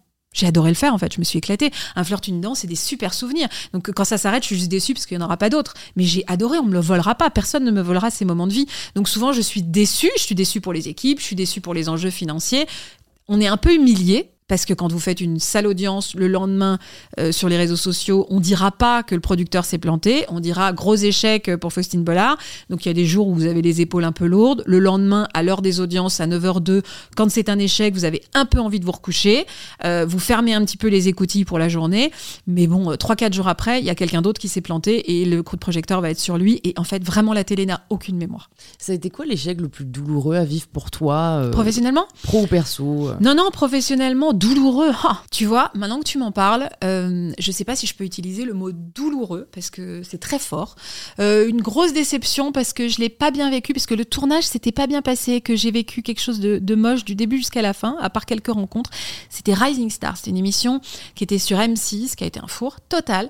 Et, euh, et c'était un peu humiliant parce que ça devait être, en fait, c'était un mur digital, c'est-à-dire que c'était comme un télécrochet, le mec venait chanter, il était devant un mur digital et en fonction des votes, les photos des gens s'affichaient et si le, le mur était rempli, le, truc se soulevait et il avait gagné de passer à l'étape suivante. Le télécrochet 3.0, voilà, exactement. Le télécrochet 3.0 et tout. Il s'avère que ça a été énormément attendu euh, et que la question de savoir qui allait l'animer était un vrai truc. Ça devait être le, vraiment le phénomène, le projet euh, qu'M6 portait à l'époque. Donc tout le monde se demandait qui allait l'animer. Ils avaient essayé de démarcher énormément d'animateurs sur les autres chaînes. Personne n'avait voulu y aller. Du coup, il s'était un peu rabattu sur moi. Non, mais vraiment, hein, je suis très lucide. Et on avait été choisi avec Guillaume Play à l'époque parce qu'il se disait, lui, il était présent sur les réseaux sociaux, euh, tout ça. Donc on, avait été choisis tous les deux. Et donc ça a fait un four. Et donc, au moment où on avait été choisis, les gens s'étaient dit un peu Ah ouais, tout ça pour ça, quoi. Ça fait des mois qu'on nous parle de super méga stars. Et nous, on était beaucoup plus euh, les petits jeunes. Euh, moi, j'étais un peu bobonne sur M6. lui, il était en puissance. les gens, on avait un peu. Voilà. Et donc, quand ça s'est planté, il y a beaucoup de gens qui ont dit c'est parce qu'ils n'étaient pas assez costauds tous les deux. Donc déjà sur le tournage, j'ai pas un bon souvenir parce que c'était difficile, parce que parce que pour plein de raisons et au niveau de l'animation, au niveau de tout, enfin c'était très dur et c'était pas du tout un bon souvenir. J'ai pas apprécié le moment du tout.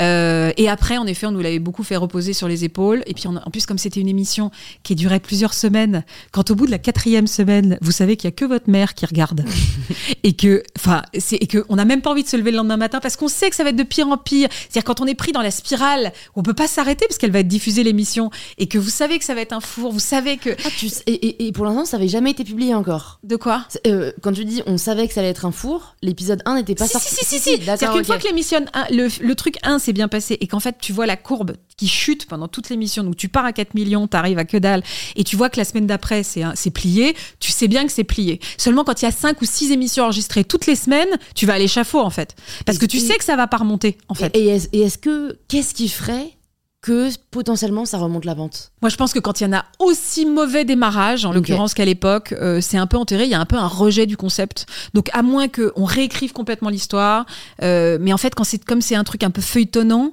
euh, qu'on retrouve les, en, le première émission, on retrouvait d'autres saisons 2. Enfin, pardon, pendant la deuxième émission, tout est imbriqué, donc on peut pas tout d'un coup tout, tout, changer. Non, je pense qu'il y avait un rejet mmh. du, du, concept, quoi. Mais c'est juste qu'à chaque fois qu'on arrivait à la, au jour de tournage, moi, je transpirais, je me disais, oh là là, je vais me faire petite, et on sait qu'on va avoir une mauvaise note. Moi, nous les animateurs, on est notés tous les matins. Moi, tous les matins, j'ai une note. Par qui euh, Bah par les, les, audiences en fait. Ah ouais, d'accord. Tous les matins à 9h, je sais si j'ai bien bossé la veille. Et je sais si les gens aimaient mon travail.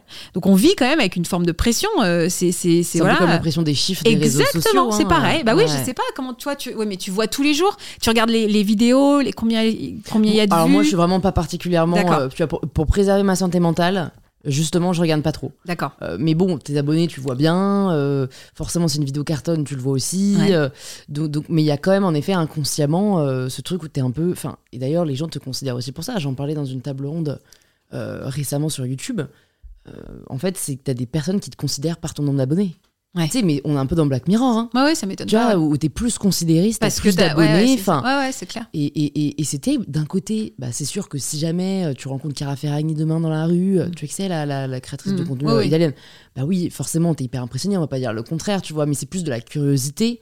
Mais après, moi, je trouve ça très dommage que ça joue sur la considération qu'on peut avoir sur quelqu'un, parce qu'en fait, euh, Mm, Je suis d'accord. euh, bah voilà, le fait de bien s'entendre avec quelqu'un, c'est pas du tout lié finalement à, à, à Mais son tu sais, quoi. ouais, c'est tu sais que c'est pareil en télévision parce qu'il y a des gens qui portent des gros projets et d'autres des moyens, ce qui ne remet rien en question à leur qualité d'animateur. Avec des codes différents, euh, je, je comprends ce que tu veux dire. Les mêmes données. Ouais, les mêmes données, exactement. Comment est-ce que tu progresses? Je me regarde, pas trop, c'est dur hein, de se regarder, c'est assez éprouvant.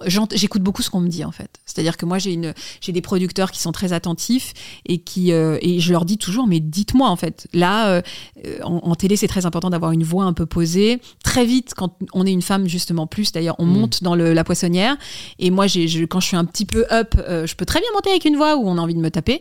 Donc donc je fais très attention à ça, placer ma voix, je parle très vite, j'ai des tics. Donc en fait je, je là je parle vraiment de l'aspect Technique, technique, presque, ouais, ouais, ouais, technique. ouais. Ça, j'ai des gens qui ronronnent dans mon oreille qui, et qui, qui, me disent régulièrement de faire attention à ça et de faire attention à ça. Et après, comment on progresse?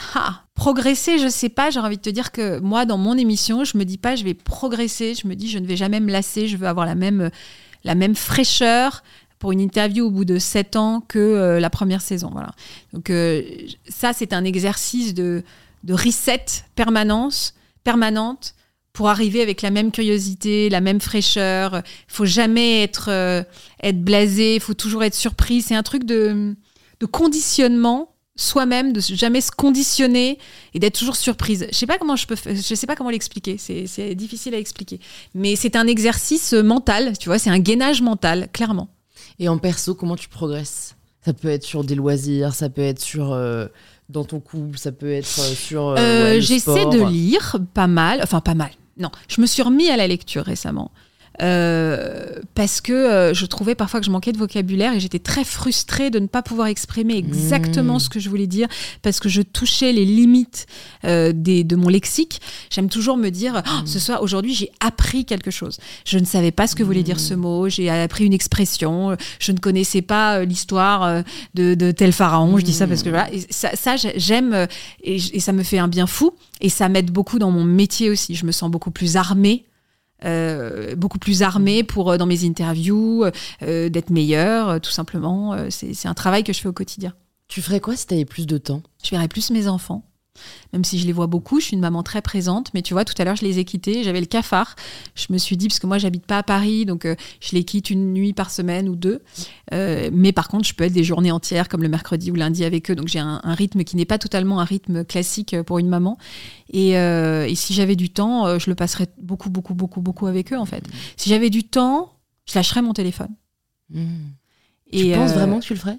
Tu penses pas qu'on est euh, accro T'as pas euh, complètement accro. Tu vois, moi je pense que dans, tu vois, dans l'idée, je dirais la même chose, mais dans les faits, c'est faux. Parce que même quand j'ai le temps, je, je check mon tel toujours au moins genre tu une fois pas par que le heure, tu temps, vois. tu trouves pas que le temps quand tu le poses et que tu l'éteins, comme si le temps ralentissait, c'est-à-dire deux heures, enfin deux heures sans téléphone et avec téléphone, ça change tout. Les deux heures de téléphone, ils sont passés comme ça. Tu t'as pas vu le truc? Si tu les arrêtes, le temps que tu as de disponible et à quel point le temps se ralentit d'un coup et que tu savoures le moment. Est-ce que tu éprouves ça le soir quand tu couches Tu tu éteins ton portable. Tu as toujours ces deux petites minutes de soulagement? De dire la tempête est finie entre guillemets. Tu vois, je- je- mon portable est éteint, il est sur mode avion. Tu l'éteins ton portable la nuit? Alors non, je l'éteins pas, mais il est toujours en silencieux. Voilà, et, et- et moi, je lâche mon Ah tel bien, euh, genre une heure avant d'aller me coucher. Ah ça c'est Et bien. je hein. lis après. Donc, Ah euh, ouais, ça c'est top. Quand j'ouvre un top. livre, j'ai ça parce que moi, je me dis un peu. euh, euh, c'est, enfin, les livres, c'est tellement mon échappatoire C'est bien. ouais. qu'en gros, je me dis, quelle que soit la journée que j'ai passée, Je prends ce là, je vais me Ça réfugier. Bah, J'essaie de le il faire va se aussi passer autre chose, tu vois. Ah ouais, t'as raison, t'as Mais raison. bon, t'as après, moi, j'ai, la- euh, dire, j'ai la chance de pas être maman, ça va être mal interprété. mais, euh, j'ai le temps, tu vois. Non, mais faut pas, se, pla- faut pas se planquer. J'ai le temps aussi, hein, Ouais. j'aurai le temps. hein, mais Ouais, c'est vrai mais que ce pas, moment moi, de je- lecture est je suis important. très admirative euh, des parents. hein, euh, Enfin, enfin, je trouve que c'est mettre sa vie au service maintenant de quelqu'un d'autre.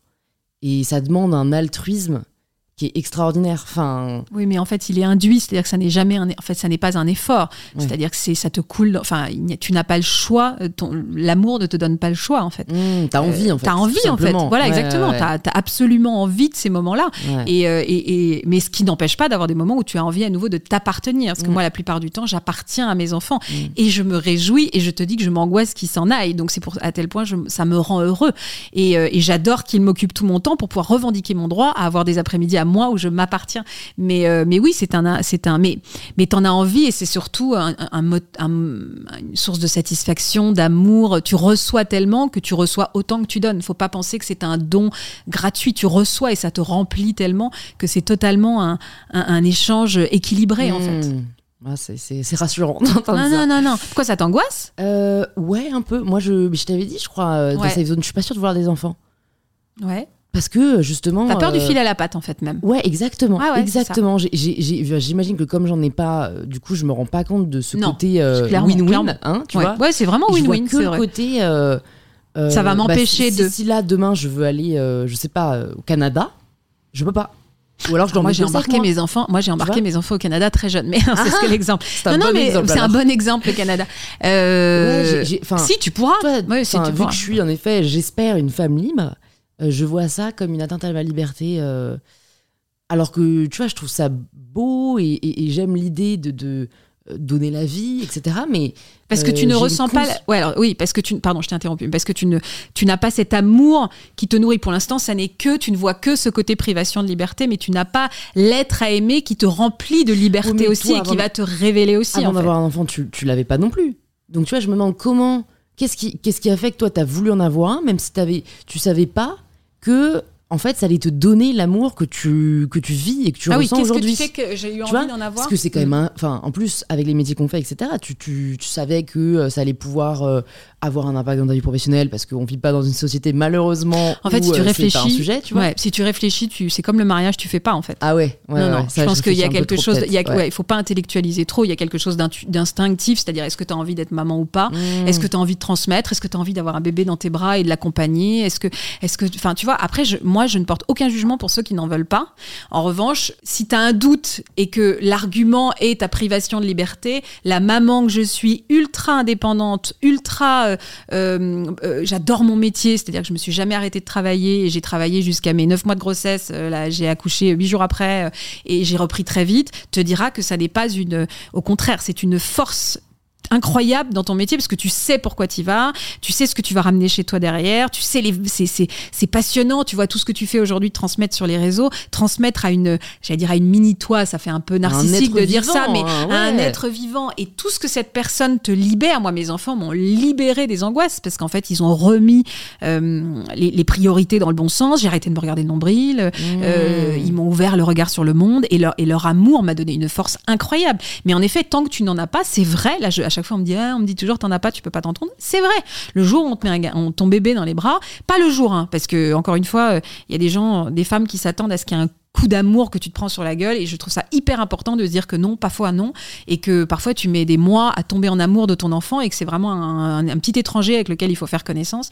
Mais je, on ne, on il y a jamais le bon moment pour avoir un enfant, jamais. Donc, faut surtout pas se poser la question. C'est, voilà, c'est toujours le bordel. Hein. C'est quand on a envie, finalement. C'est quand euh, la vie a décidé, quand on a mmh. envie, quand tu, voilà, tu peux te dire, mais il y a jamais un, euh, un bon moment, même, voilà, dans ton, dans ton emploi du temps, ça n'existe pas. Et deuxième chose, on ne regrette jamais un enfant, selon moi. Jamais. Je connais personne qui me dit j'ai regretté d'avoir mon enfant.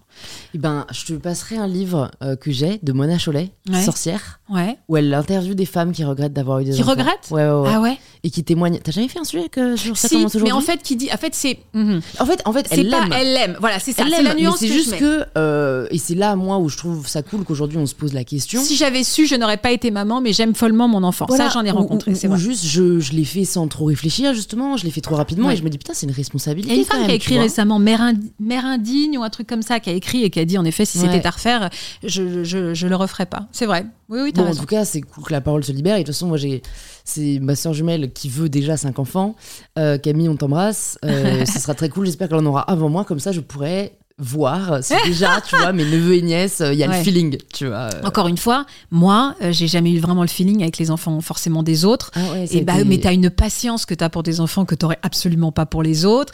Alors quand c'est neveux et nièces il y a quand même du sang à toi donc tu peux les aimer follement. Mais il y a hmm. quand même quelque chose de voilà de la patience. Tu te moi je me réveillerai pas la nuit pour qui que ce soit à part pour mes propres enfants. Donc faut pas idéaliser les choses non plus. Mais mais mais je pense que ça enfin moi en tout cas parce que je parle pas pour les autres mais moi en tout hmm. cas ça m'a ça a décuplé ma force et, euh, et, ça m'a ouvert des perspectives même intellectuelles qui me passionnent. Et, aujourd'hui, clairement, ils sont, ils, sont ma force. Même les jours où il y a des choses que je ne peux pas faire mais je choisis de pas les faire parce que je les choisis eux. Donc ça n'est pas une. C'est pas subi. Non, c'est pas subi, c'est choisi et choisi avec bonheur. Écoute, quelques dernières questions pour toi. Mais mais tu sais quoi Après tu me dis c'était pas à l'aise d'en parler, mais je me demande juste comme ça fait euh, dix ans je crois que tu es avec ton mari. Euh, si tu as des, des, conseils pour nous autres récemment célibataire. euh... comment tu quel fais âge toi Louise déjà 25. 25. Ah oui, à chaque fois je parle oui, t'as raison. comment tu fais pour euh, durer? En fait, tu vois, euh, moi je suis dans une relation très saine, euh, j'apprécie toujours la personne énormément, mais en fait on arrive au bout d'un cycle et du coup j'ai un peu cette peur maintenant de me dire mais en fait ça va faire ça avec tout le monde. En fait on va se lasser au bout de 5 ans et enfin tu vois? Genre, voilà. Qu'est-ce que tu as à nous partager Non, moi je pense que c'est un, c'est un, c'est un travail de chaque instant, un couple. Parce qu'en fait, évidemment qu'il y a des cycles. Évidemment, il y a des moments où on a envie de, on a envie de tuer l'autre, où on se dit qu'on est arrivé au bout de quelque chose. Mais en fait, ça se nourrit, ça se travaille. Euh, c'est juste de ne pas renoncer, en fait. Après, il faut savoir au fond de toi que c'est la, la personne qui te donne envie de dépasser ces étapes-là pour les bonnes ou mauvaises raisons, parce que moi, en effet, euh, évidemment, tout le monde a des crises, mais tu fais le choix euh, de, de, de, tu fais le choix de te renouveler, tu fais le choix de te remettre en question, et c'est un travail de, de, tous les jours, je trouve, un couple. Mais c'est pas quelque chose qui te, l'amour éternel n'est pas quelque chose qui te tombe qui dessus, te tombe dessus euh, et qui saupoudre ta vie. Et mon Dieu, n'a jamais eu. Je ne connais pas un couple qui n'a pas des crises profondes. C'est-à-dire, ça n'est pas naturel de partager la vie de quelqu'un qui ne te, voilà, qui te, qui te, qui, qui, est juste différent en fait, qui est juste un autre mmh. et dont t'as pas forcément les codes. Et puis surtout, en plus, 10 ans, tu grandis, tu vieillis, tu prends des chemins différents, des chemins professionnels, tu deviens parent, puis tu te retrouves sur certains sujets, puis tout d'un coup, tu as des projets, puis après, tu plus de projets. Enfin, la, vie sentimentale est un, long chemin de remise en question et d'adaptation et de souplesse. Et je pense néanmoins que c'est surtout le respect de la liberté de l'autre. C'est-à-dire que nous, on se dit toujours avec mon mari, il y a, y a toi, il y a moi, il y a le couple et il y a la famille. il faut qu'il y ait tous les pôles qui existent. Et quand il a besoin, je sais que je respecte l'homme qu'il est et son besoin de ses passions, de sa liberté, euh, de, des choses qui, moi, ne m'intéressent pas, que je laisse vivre pleinement et vice versa et réciproquement. Donc euh, je pense qu'il est hyper important, tu vois, tu me dis j'ai l'impression que ça va être une aliénation de ma liberté euh, un enfant. Je pense qu'un couple ne doit jamais l'être. Je n'ai pas envie que mon mari me dise ah j'irai jamais faire ce voyage parce que je vais pas vous quitter pendant deux mois. S'il me dit oui, j'ai pas envie de m'éloigner de vous, ça me ferait finalement le ratio du manque euh, me, me fera pas profiter du moment, OK. S'il me dit juste non non parce que je vais pas faire ça, au contraire, moi je veux que l'homme qu'il qui est, l'écrivain, le réalisateur, tout ça, ça je veux qu'il s'épanouisse et donc faut respecter la bulle de l'autre. Et même les bulles où je n'ai pas ma place. Tu vois, il y a des moments où j'ai pas envie que mon mari il envie de tout faire avec moi. Je suis ravie qu'il ait un monde auquel je n'appartiens pas. Et déjà pour qu'il ait des choses à me nourrir. Et moi, j'ai pas envie non plus d'avoir à lui rendre des comptes sur mes choix euh, et, sur, euh, et sur des envies que j'ai qu'il ne partage pas. Et je pense que tout ça doit nourrir le couple. C'est là où on se, cette troisième entité. Et après, la famille qui est encore une entité. Mais je pense qu'il faut respecter tous les pôles, toutes les hmm. libertés. Moi, j'ai des copines qui me disent Oh là là, je peux pas sortir ce soir. C'est même dans ma génération où à ah côté, euh, euh, en fait, euh, si, si tu veux pas aller à la soirée à laquelle ton mec a prévu d'aller, parce que je sais pas, euh, t'as pas envie ce soir-là, en fait. Euh, et ben ton mec va te faire la gueule en mode franchement ça se fait pas, euh, tu pourrais quand même venir, moi je vais passer pour un con. Bah, je suis désolée mais en fait je vais pas me forcer à aller à la soirée à laquelle t'as envie d'aller si je n'ai pas envie d'y aller. Après, Après oui voilà, on peut faire des efforts, il y a une soirée professionnelle, c'est important d'y aller, on met pas toutes les soirées. Mais, mais, mais, en fait, on mais je suis d'accord. En tout cas je suis très d'accord avec toi avec le côté en fait s'oublier dans l'autre n'est pas une solution. Non, le, moi je suis contre le couple fusionnel. Voilà, Je pense qu'il ne faut pas le couple fusionnel. Je pense qu'à un moment, les bébés couples aussi qui se rencontrent à 20 ans, en général, ça explose souvent à 40 parce qu'on a pris des, voies différentes, parce qu'on a évolué. Je pense qu'il y a une remise en question permanente, des mises à jour permanentes, parce que euh, chacun euh, vieillit. et puis accepter, en fait. C'est vrai que c'est fou, ça. Tu vois, il y a un côté où même moi, j'ai tendance à, être impressionnée par les couples qui se sont rencontrés à, 17 ans et genre ils sont toujours ensemble à 35 et tu te mm. dis ouais waouh c'était leur premier amour mais en fait c'est pas plus ou moins noble que de rencontrer euh, son mari à 30 ans euh, si en fait la personne avec qui on a passé les années d'avant ne nous correspond plus. En fait, oui, c'est ça. Non, non, juste, je suis faut l'accepter quoi. Ouais. Donc ça, c'est vrai que bah, le conte de fées, euh, on s'est rencontrés jeunes. Pour des personnes, ça arrive, mais moi, je suis très contente. J'ai rencontré mon mari à 34 ans. Je suis très bien. J'ai vécu, j'ai vécu ma vie. Je suis devenue qui j'étais. Je, je, suis, je savais ce qui me convenait et je l'ai rencontré. Je trouve parfaitement au bon moment. Mais si on hmm. rencontre son plus 1 à 20 ans, c'est très bien. Mais ça n'est pas un graal ou un objectif, selon moi. Et vous n'êtes pas moins bien parce que peut-être vous nous écoutez, vous avez 30 ans, vous êtes célibataire, en fait. Enfin, ah, complètement. Il y, a tellement d'exemples autour de moi. ah ouais, moi des copines qui me disent j'ai 37 ans, je suis célibataire. Je dis mais en fait, en Alors, plus, euh, l'amour de sa bah vie. Bah oui. Et, en plus, on rencontre des gens parfois euh, à nos âges, enfin mon âge en l'occurrence, ou à 35 ans euh, pour 10 ans de moins. Tu m'étonnes, ça fait mal. les choses vont beaucoup plus vite. Mm. C'est-à-dire que moi j'ai une copine à 35 ans, elle me dit ah tu te rends compte, je vais devoir le connaître, je vais devoir rencontrer sa famille, je vais devoir rencontrer ses copains, je vais devoir habiter avec lui. Et après peut-être on aura des enfants. Je dis non non, à 35 ans ça va vite en fait parce que tu te connais. Donc tu sais beaucoup plus ce qui va ce qui va coller avec toi, ce qui va pas matcher. Tu arrives beaucoup plus à écouter ta petite voix qui te dit non mais ça tu sais que c'est rédhibitoire en fait et tu sais qu'il y a un truc qui te plaît pas. Donc en fait c'est un gain de temps et les choses vont beaucoup plus vite quand c'est la bonne personne, je trouve à 34 ans. Si jamais tu pouvais nous recommander euh, un livre ou un film ou un documentaire, enfin juste quelque chose qui t'a touché, marqué et que t'aimerais recommander aux personnes qui nous écoutent, ce serait quoi? J'aime bien les livres comme Le pouvoir du moment présent d'Écartelé, ou en fait j'aime bien les livres, et je pense que le tien est, est dans ce sens-là, qui sont assez pratiques. C'est-à-dire que là, on se dit plein de choses, euh, on est plein de bonnes intentions. Mais je pense que, comme tu le dis très bien, il y a une, musculation du cerveau pour arriver à la plénitude, à, cette réconciliation avec soi, à se regarder différemment. Et, euh, ce livre-là, avec des points très précis, mais même euh, souvent, il dit dans le livre de poser le livre et de faire cet exercice-là immédiatement, euh, m'a donné des clés pour m'ancrer dans le présent. J'ai beaucoup de difficultés. Moi, je suis nostalgique du passé, un peu en angoisse de l'avenir. Donc, j'essaie au maximum d'essayer de m'ancrer voilà, vraiment dans le présent. Et celui-là m'a, un peu fait reset du cerveau pour me, pour me donner un nouveau pli pour essayer cet exercice-là. Et je trouve que les livres de développement personnel ou les livres comme ça, où vraiment on est dans quelque chose de pratique, euh, J'aime bien de se dire, euh, moi j'ai des gens qui me disent fais une liste de gratitude le matin, fais une liste de toutes les choses qui t'ont rendu euh, des, des, trucs vraiment pratiques qui peuvent être un peu anecdotiques. Tu sais les livres avec des bullet points qui me donnent envie de mourir là, où on se dit c'est vraiment euh, c'est du gadget. Et eh ben moi je trouve pas. Je pense que et ce livre, mais comme d'autres, il y en a pas mal, euh, peuvent donner les clés euh, de façon très concrète euh, pour mieux s'accepter, mieux s'aimer, peuvent donner même des tips, j'aime pas ce mot-là, mais qui peuvent à long terme vraiment te réconcilier avec tes baskets. Quoi. Mmh. Et donc j'invite ceux qui sont curieux de ce genre de livre à de, voilà, aller chercher ces outils concrets plus que quelque chose parfois d'un peu vertigineux, qui sont des grands mots et qui, qui sont parfois un peu, un peu stériles et un peu, un peu, un peu un peu neutre, quoi. Ouais, ouais, c'est vraiment, mais c'est marrant parce que je pense qu'il y a des moments pour lire des livres Euh, moi, tu vois, j'ai- essayé de lire le pouvoir du moment présent l'année dernière, Ouais. l'année dernière, à une période où j'allais pas bien du Il tout. est pas simple, hein. Et en fait, Il est euh, très exigeant. Ouais, genre, il est tombé euh, des bras. quoi, des Non, mais en fait, je ne, je lisais. Et ouais, en- après, ne je pense que c'était particulier. Voilà, moi, j'étais vraiment, j'avais, un problème de santé mentale, et donc en fait, l'écueil, c'est de d'essayer de trouver la réponse dans les livres, alors que Non, clairement, il fallait non, voir un non, psy.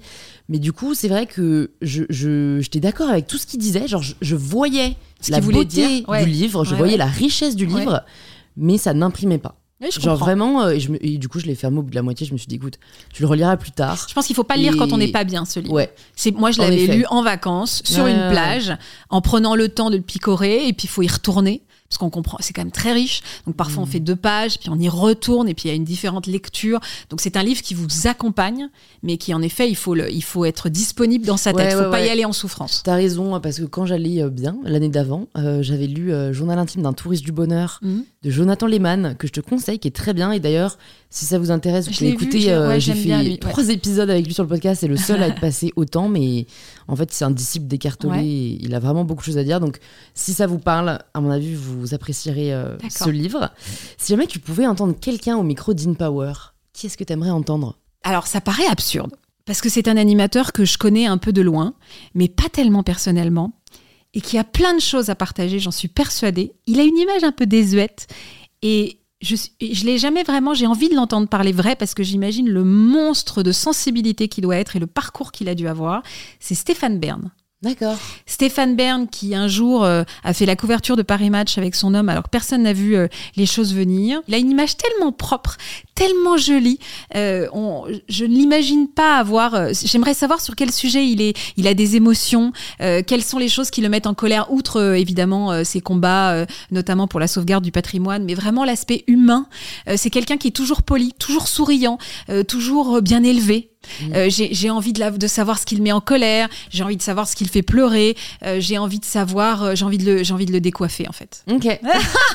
Donc je te laisse faire. J'adore, je l'ai imaginé en plus au sens Avec propre, sa tu mèche. Non mais on a envie de savoir. Je suis persuadée qu'il a une richesse folle Mm. et, et le décalage entre ces animateurs, voilà, encore une fois, très propre, très gendre idéal et la vérité de ce qu'ils sont et leur fragilité extrême me touche profondément. Ouais, ça peut être hyper intéressant.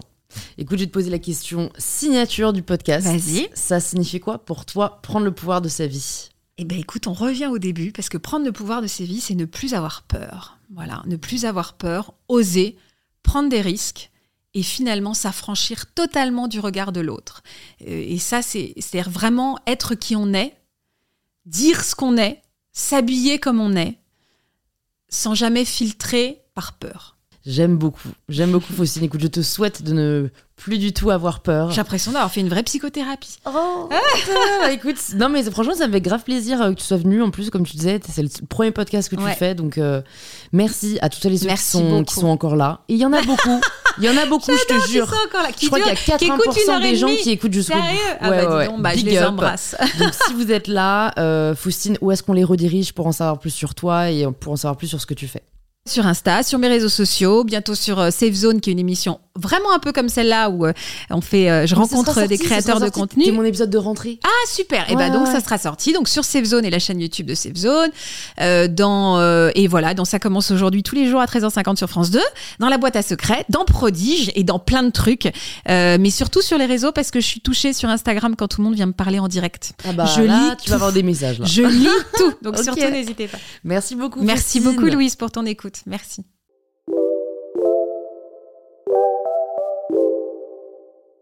Merci au vrai d'être arrivé au bout de cet épisode, j'espère qu'il vous a plu.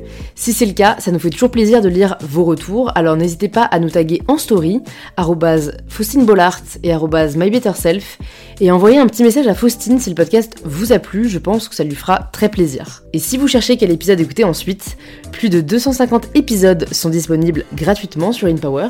Il suffit de vous abonner sur la plateforme que vous utilisez là en ce moment, et si vous êtes super méga extra, de faire découvrir ce podcast à un proche à la recherche d'inspiration. Je vous dis donc à très vite pour un tout nouvel épisode d'InPower.